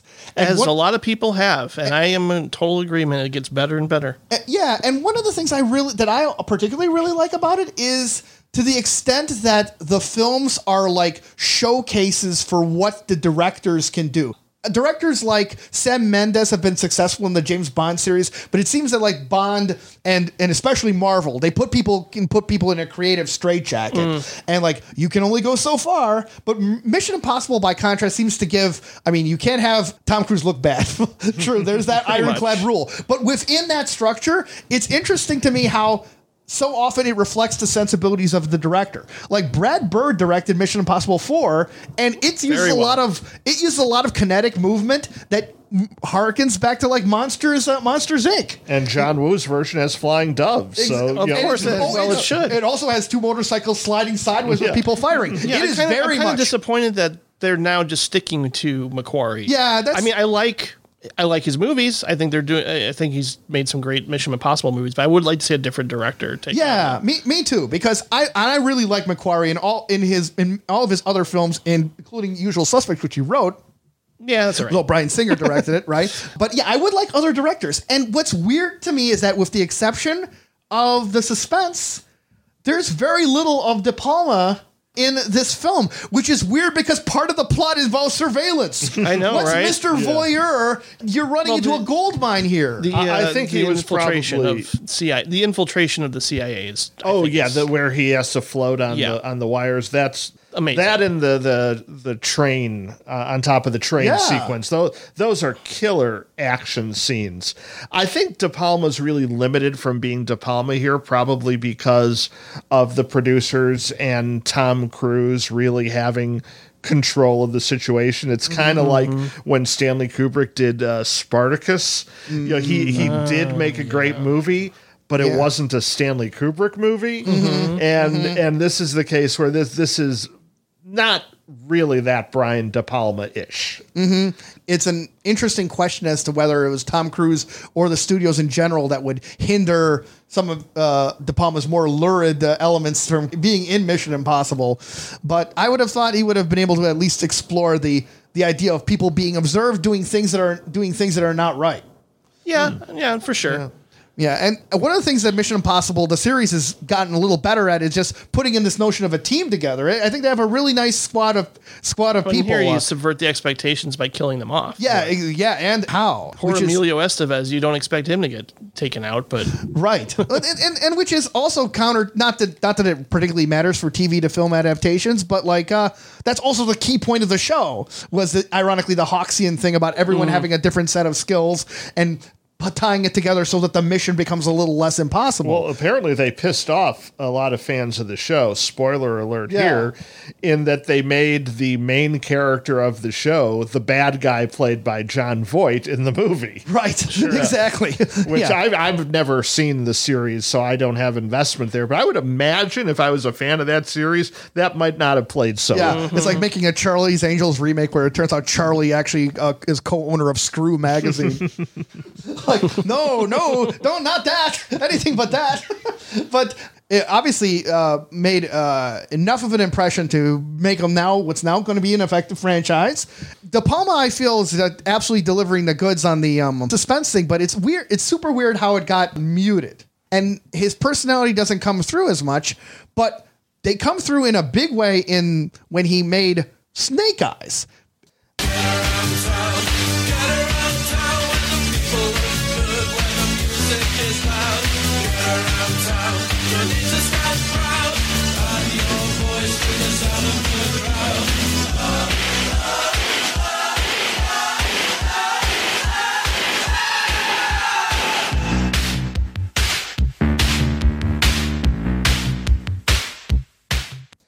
Especially in that opening sequence. yeah, that- that's now a that great op- opening. I'm trying to think about what makes that opening so great. And obviously, the way it sketches this whole area makes you completely aware of the geography, introduces all these characters in, in the in All the the single puzzle shot. pieces are there, and Exactly. you're Here's- wondering how they come apart or come together. Exactly.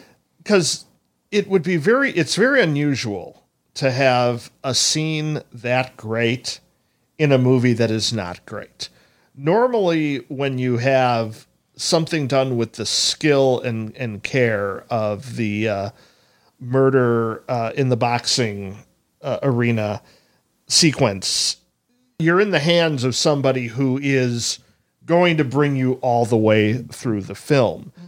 But in, instead, what happens is the film kind of dies after it Yeah. because Yeah. because I mean this ten minutes is magnificent. The the the the way they don't break the shot, the way they find such creative ways of following the eye lines of all the characters as they're either watching the boxing match or trying to uh, prevent something from happening and we don't know as an audience where the threat is coming from. The brilliant thing is that we don't see the boxers, that we never look in the ring, but we're constantly getting we're getting to know this uh, stadium Yeah. really well, and everyone's just on their A game throughout. And then the the shooting occurs, and that's sets off the movie, and nothing else that happens in the movie Can match that. Can Yeah. yeah can can reach that level. Agreed. Seeing that movie increases my appreciation of Scarface on a significant amount for the simple reason that that Scarface does for three hours what this movie can't do for 15 minutes. because for 14 minutes, it has all this energy and all this vibrancy, and then it's just done. It's Well, spent. yeah, it just gets so heavy into the plot, and even Nicolas Cage's performance dies down a bit. Yeah, that's right. It's like, ugh, I'm exhausted by all this already, and now I got to deal with all these characters, and even though they're they're not that really interesting, and I think the, upon a first viewing, I even know who was behind it all. But also, I think it was a budgetary issue with the ending because he wanted to have the spectacular hurricane sequence and make it more operatic and bombastic in the De Palma manner. But the reason why that ending just feels so dead and muted is because I think he gave up. I think he just said, "We don't know how to end this movie the, the way I want to do it, so we're just going to do it this way, and that's that." And it's so disappointing when you end on when you start on such a high note to watch it falter the way it does. Mm-hmm. Yeah, there. I saw some raw footage of what he wanted for the original ending, and I'm I'm glad they have the ending of what's in the movie. Oh, really? is However, it bad? okay, it's it's a huge a huge wave is going off this like navy pier like uh Yeah, that's what he, structure, that's what he wanted. I think. right? And and uh, for one thing, it's a do a mash- machina because Gary Sinise is threatening um, Mm-hmm. uh, Nicolas Cage at that moment with a gun. What's going to stop him? If it was The a wave. giant wave, it would be bad enough. No, the giant wave grabs this forty foot high brass ball that's the brother of the giant rolling boulder from Raiders of the Lost Ark and rolls it into this tunnel that fits the ball perfectly and it squishes um uh, Gary Sinise like a roach in a pinball machine. It's a video game. Yeah. you get a video this game feels the- That- cutscene. that's not better. no, no, it's, it's not, not. better. It just feels anticlimactic. I could see him doing such a good heist movie or a good con man movie. Doesn't really happen here. and, and and the problem with it is that he yeah he blows his load all of it in the beginning Yeah. like at least in even in, even in other films a lot of the other films we talked to have these dead moments these these moments where like like the the minutes of banter between um uh, between one of the characters and Charles Durning's character and sisters for example the, the the attempted comic banter. Like that goes on way too long. But then you have a great suspenseful sequence after it or you have the dream mm-hmm. sequence. It's parceled out. Here there's nothing to parcel. Yeah, you, just get different Rashomon perspectives again. as, as soon as the Mike Tyson timed boxing route is over for you you may as well go. You've pretty much got all you can out of it. And it's honestly it's just a great object lesson for De Palma because you see the the parts where he does care why it's great the parts where he really really doesn't care and Yeah. honestly when you can get a, when you can get a nonplussed disaffected performance from Nicolas Cage a guy who gives us all in both Ghost Rider movies you you know that there's a lot of energy is not being displayed on Yeah. the set of making this film. So if, if Brian De Thumbs down. Palma is not really doing well at uh, at a movie that's not his traditional style, as he gets into the later part of his career, he'll go back and try to recapture some of that old glory. Probably uh, the first post Hollywood example of this is Raising Cain.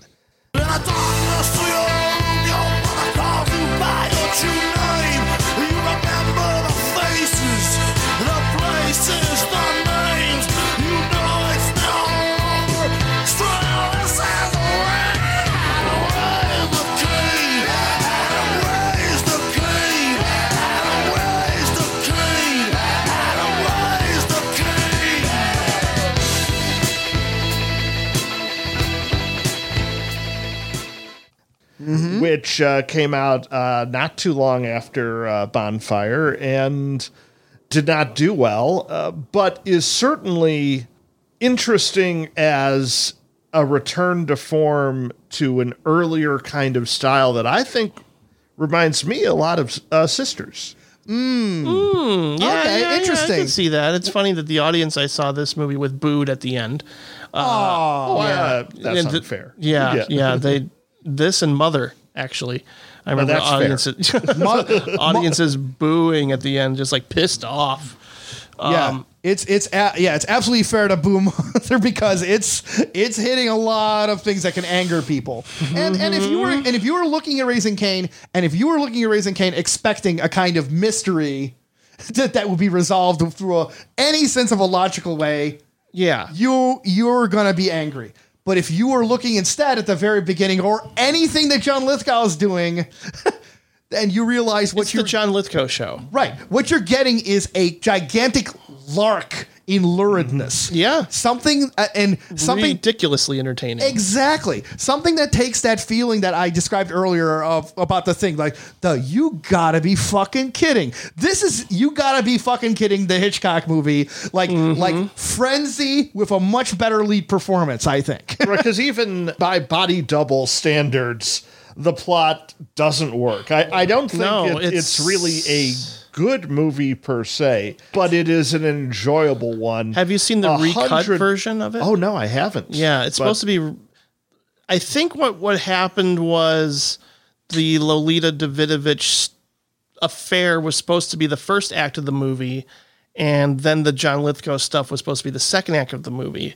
But I believe the studio asked them be, to switch them around because the Lithgow stuff was so much stronger. That is certainly true. That would be a, yeah. If that's a studio note, that's a problem because Yeah. as we you know discussed in Carrie, great thrillers built, and that also might explain why the plot really makes no sense. Exactly. I mean, it's doing the multiple personality thing, which in and of itself is kind of an invitation for mm-hmm, excess. Mm-hmm, mm-hmm. But I mean, the Al, the point the point you made about Lithgow really is the the main story here. Yeah. because whatever else is not working, Lithgow is making this a blast to watch. Yeah. just because he is, he is just taking it to eleven. It- yeah. All three of his roles are All great. Yeah, yeah.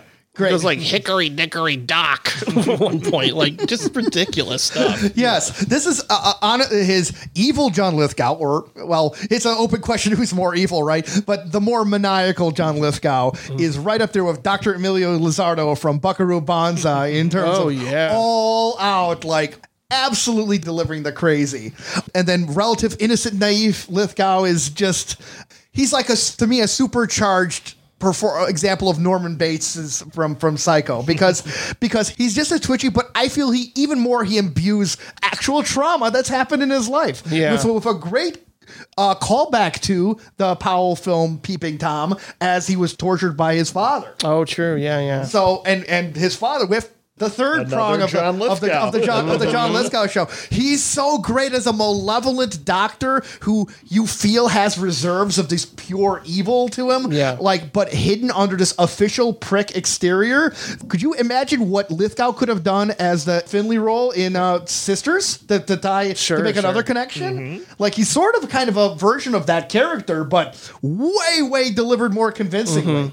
Oh, and he's so convincing in all these roles that I don't even know why the the affair plot was there. If it was simply a look at like Lithgow get feeling some pressure and then you don't realize what's wrong with him and building on that, that would have been a little that would have been a little better. Yeah.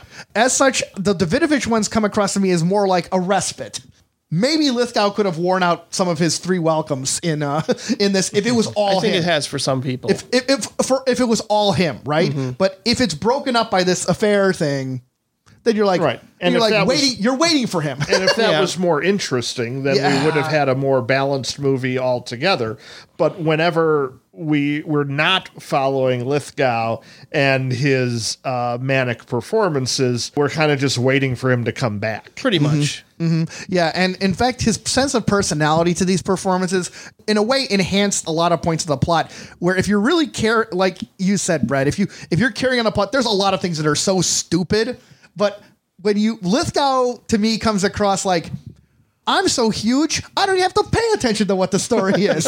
I'm gonna do Lithgow's gonna Lithgow. Let's put it that. Let's put it that Fine way. by me. And yes, exactly. Um, this is a case where his performances and De Palma's depiction on the performances, which include, by the way, an amazing tracking shot across multiple floors across the motel. Yes. Oh, right. yes. Yeah, yeah. That, was good. That uh, where di- different, you know, uh, different people have to be in different rooms, and you're different levels of menace Another and all more, that. more elevator stuff at one point later in the Exa- film. Yeah. Exactly, exactly. If you can get on Lithgow's wavelength, once you realize how messed up he is, then you it's it's becomes an enjoyable ride that does paper over a lot of the things that you that people could find uh, Yeah. at issue. And by the way, that, that final shot that your audience booed at, I thought was great. I, thought too. that was I did just too. a great reveal. It's like De Palma's greatest hits. kind of, completely completely silly Yeah. but but works on a on a visual popcorn level Yeah. right, it's actually an homage layer cake, right? Because in the span of that one second, he's quoting three of his other movies all at once. Right, Sure. right. yeah. Nothing wrong with that. Yeah, and so De Palma goes into a maybe a different kind of indulgence and a different sense on performance in the next one we're going to talk about, Femme Fatale. Cause everybody knows the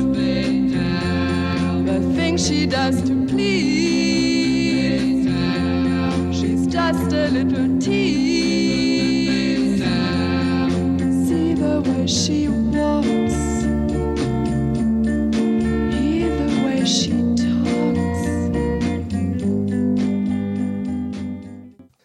See, this is where you should compare this uh, podcast to the first De Palma podcast when the pro De Palma guy was really, really high on this movie. I, would- am not so high. I would never ever call this the best of the decade. That is, I, I, I'll have to quote the episode. That's ludicrous. It is ludicrous. Yeah, yeah. to No, unless the unless the unless decade. unless decade is German for some kind of lavatory. No, that's not. This is not the best of any decade. I mean, it's also not the worst. I mean, I think we've I talked think- about worse movies than this, but uh, And we have already. Yes. I've mentioned that I like De Palma at his most batshit kind of ridiculous, and th- to me, this movie is kind of ridiculous, and I love it. And it's one of those where I'm watching it, I'm like, that's kind of bad. Rebecca Romijn Stamos is pretty bad in this movie. she's the, the Craig Wasson of the movie. yeah, yeah. Oh, that's And that's, she that's, is. that's that's not fair because the thing is that Craig Wasson is a is a is a gigantic black hole of personality. She is features too many personalities.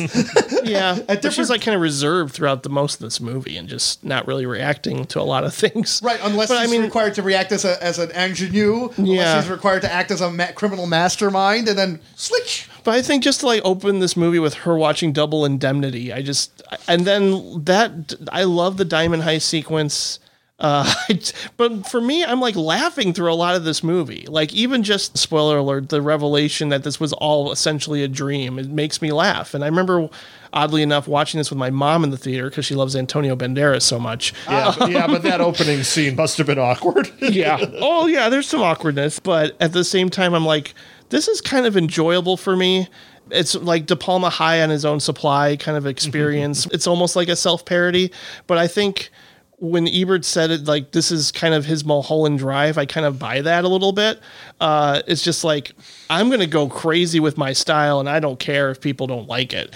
And it's funny to watch how things play out after she gets out of the tub because everything before that you see all the characters that are going to be in her dream throughout the film like you see greg henry walking around the hotel at one point you see peter coyote walking around the hotel at one point and watching that play out and certainly the sequences um, particularly after the it's revealed that it's a dream and how the two bad guys get killed. I think all that is beautifully set up and staged and choreographed. Uh, just and I like the whole idea of uh, Antonio Banderas as this photographer piecing all these things together in a collage against his on his wall. I think it's a beautiful visual representation of kind of how he's approaching this film. Yeah, Antonio Banderas, I think, is kind of the movie's saving grace. He's a, He's good. He's Yeah. really watchable, and I, I I think this movie would have been better if it was more from his point of view. Mm-hmm. Well, that's kind of a trick of the movie, right? Because the movie starts, then you think it's Rebecca Romijn Stamos' point of view, but if you really think about the arc, and especially who has a dramatic arc and is continuous, his attitude changes. That's Banderas. Right, Banderas we- has an arc. Yeah. But we don't like get Banderas until about halfway. I know, right? uh, So that's- halfway through the movie. But but he's good. There's a few things I like. I like when they enter the dream sequence. How basically she's taking a bath and the water is overflowing from the bathtub, and we uh, cut to the living room where there's a fish tank, and the water's overflowing from the fish tank. Good catch. Which makes no sense. Yeah. In any context Right. other than it's a dream. And the same with the bad guy seven years later coming back and wearing the same exact clothes that he was wearing seven Right, years ago. right. Like So- that that to me I laugh. I laugh that- at these things. Yeah, so that's clever. I kind of the, the opening felt like the, the biggest connection Mission Impossible has to any other De Palma is kind of how the opening uh, heist sequence here looked a little like the Mission Impossible. Well, it's it's kind of in context to what we I found out about the end of Snake Eyes with the giant with a guy getting run over by a giant pinball during a wave. like like I now look at the the heist even more charmingly. I I like the I like the heist too eh, because I I felt that it was I felt that at that point the movie was framing itself as like uh, that oh we're doing a heist thing but except we're gonna have quote unquote fun with it. We're gonna Yeah, it's we're playful. gonna, we're gonna have, put in some silly elements. Maybe De Palma will go. This is what I would have wanted in Mission Impossible. Let's have a cat enter in the movie for no There you go. reason. That's all you need from me. interfere with this 14 foot long proboscis, which somehow eludes the uh, view of the security guard. In Played by Brian De Palma's brother. right, right. Matt, uh, I I have to give a shout out once again to Matt Gamble for his uh, for his uh, in the mid rant. He goes, "See, even his brother doesn't know how to do his job," which is a great great line, Matt. But also, I'm really charmed by the fact that when all the lights go dark, everyone in the theater's like, "Oh, oh, what do we do? Darkness! I've not experienced this since 12 hours ago." Yeah. like At the Cannes Film Festival, of. Right.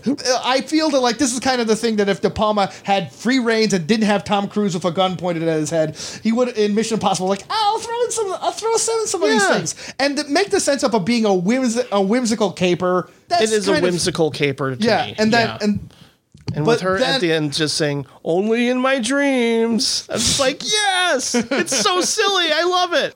But as much as I, I liked kind of the technical way he came in and out of the dream sequence, I have the same problem with a lot of dream sequences. It really renders entire parts of the movie moot because it didn't really happen. I'm like, okay, so I'm invested in this. Why? Yes, I can understand if you were got really invested in the um, police sergeant who Oh, sure. interrogates uh, Banderas for ten minutes and then has an angry scene with Peter Coyote, only to find out Why that would she be dreaming that exactly? Yeah, exactly. And then yeah, it didn't really and and in fact it literally ends with him telling Banderas, All right, I got my eye on you, and neither him or his eye is ever seen again.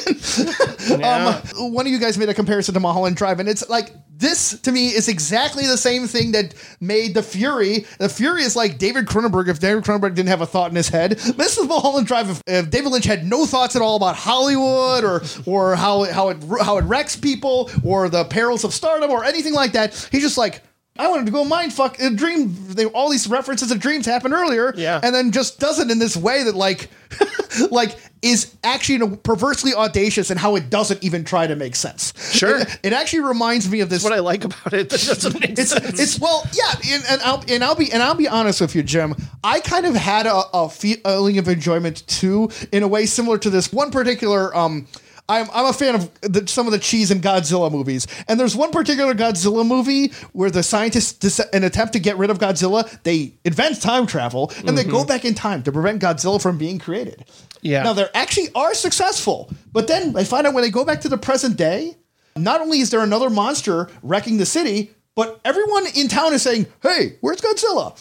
Like, like, no, you have guys have no idea how this works, do you? That's how I that's how I look at it at the very end. I'm like the very ending of this movie where it almost looks like it gets spiritual, where the light that's going at a, Yeah. a prominently displayed church causes a certain reflection that would have only caused a reflection if somebody did a nice gesture because that whole idea that like things turn out better because it's an act of mercy when she gets out of the tub. Yeah. and she and and believe it or not i actually have a justification for the striptease sequence. That big dilemma thing that uh, people Oh were like in the other podcast. Why would she do a striptease to this guy? If she wanted to have sex with him just have sex with him right when she's doing the striptease and after this really nicely filmed fight where she's sitting on the pool table and you see the fight in shadow and silhouette behind him as a big grin comes across her face. Really nicely done scene.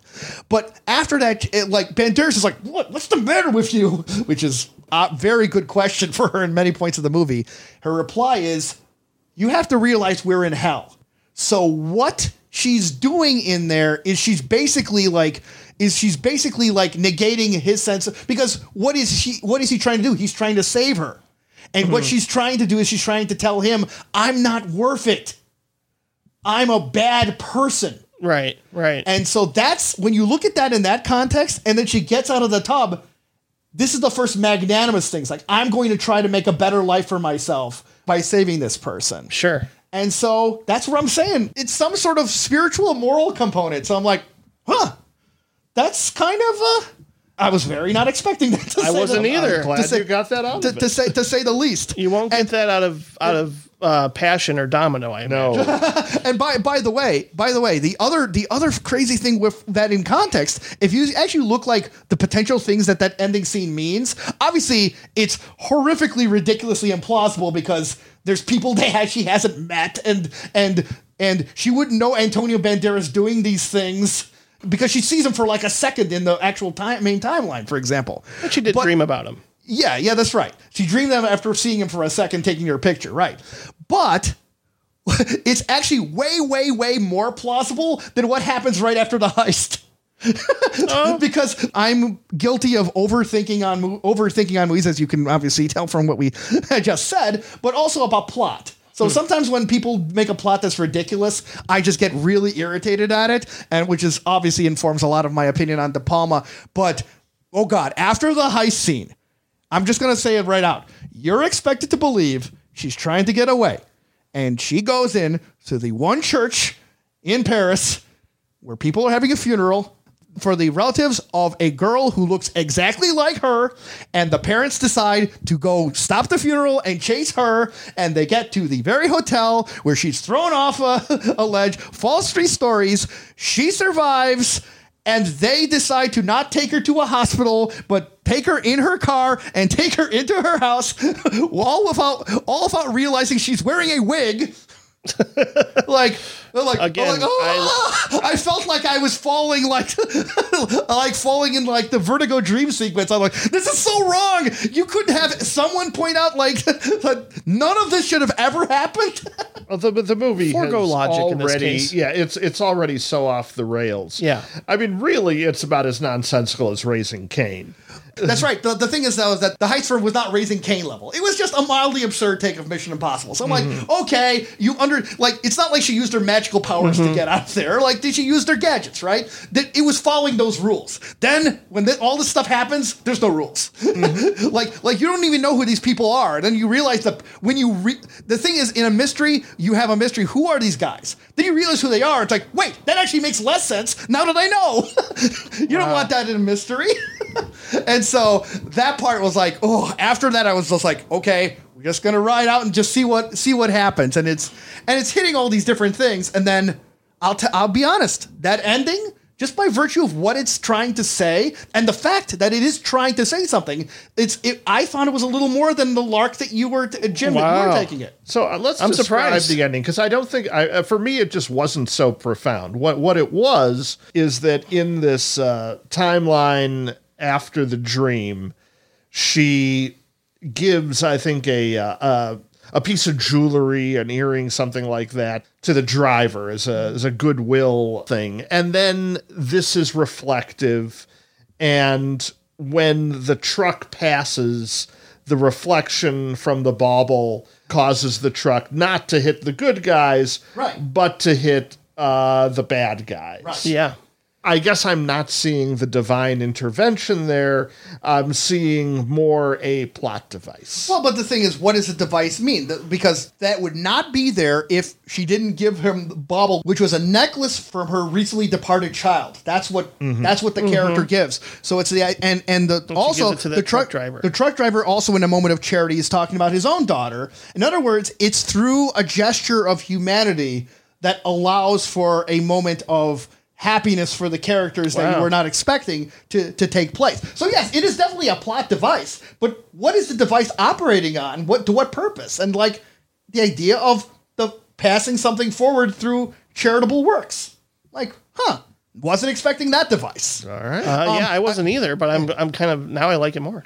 Someone like Pauline Kael was kind of loving all of De Palma's movies throughout his career, and then Ebert went and gave this like four stars when it came out. Mm-hmm. And at the same time, I was like, you know what?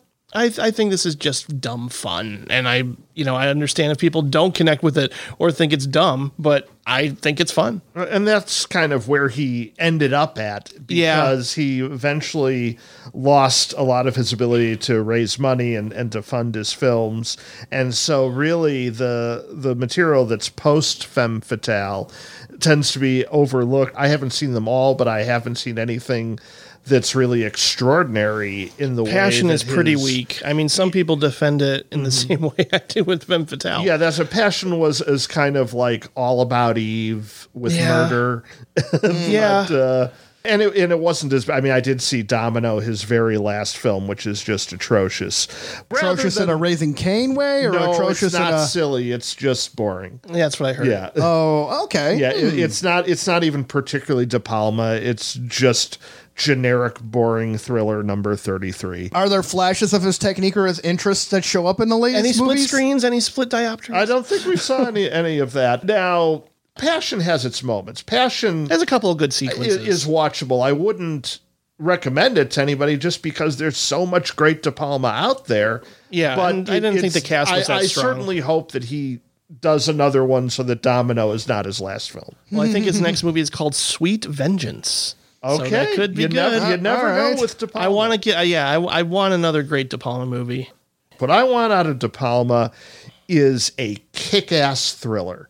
I want De Palma to do what De Palma does best and scare the hell out of me like he used to be able to do.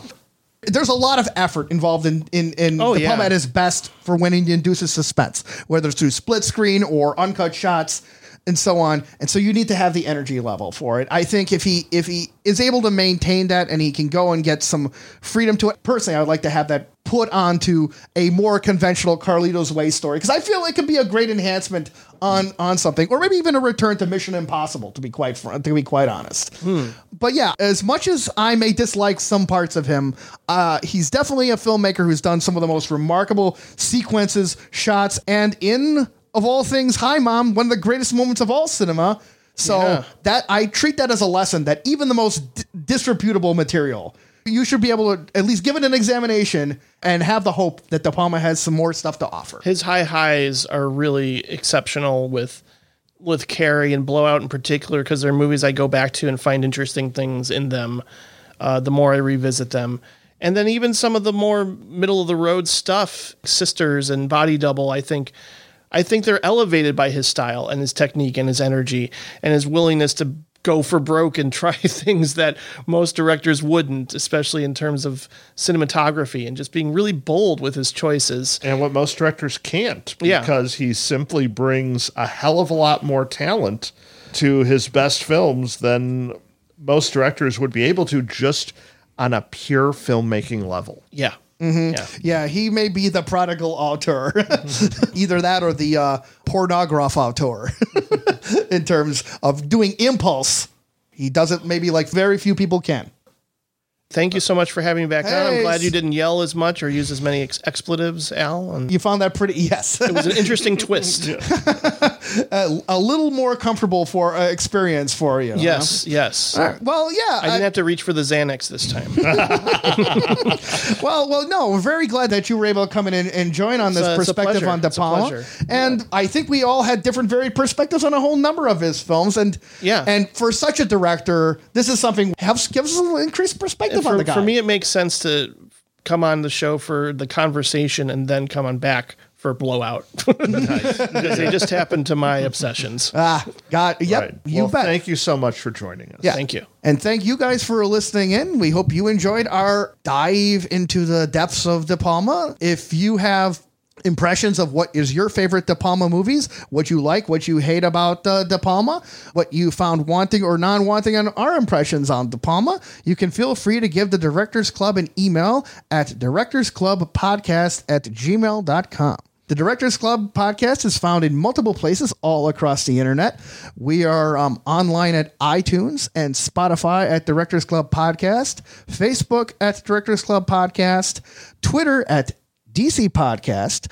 We are posting in some Orson Welles and Ingmar Bergman works currently at our YouTube channel of Directors Club Podcast. And you can find all of our episodes archived, including the uh, original, more swear word filled and contentious discussion on De Palma at our site at directorsclubpodcast.com. Thanks for listening and hope to catch you on another episode of the Directors Club.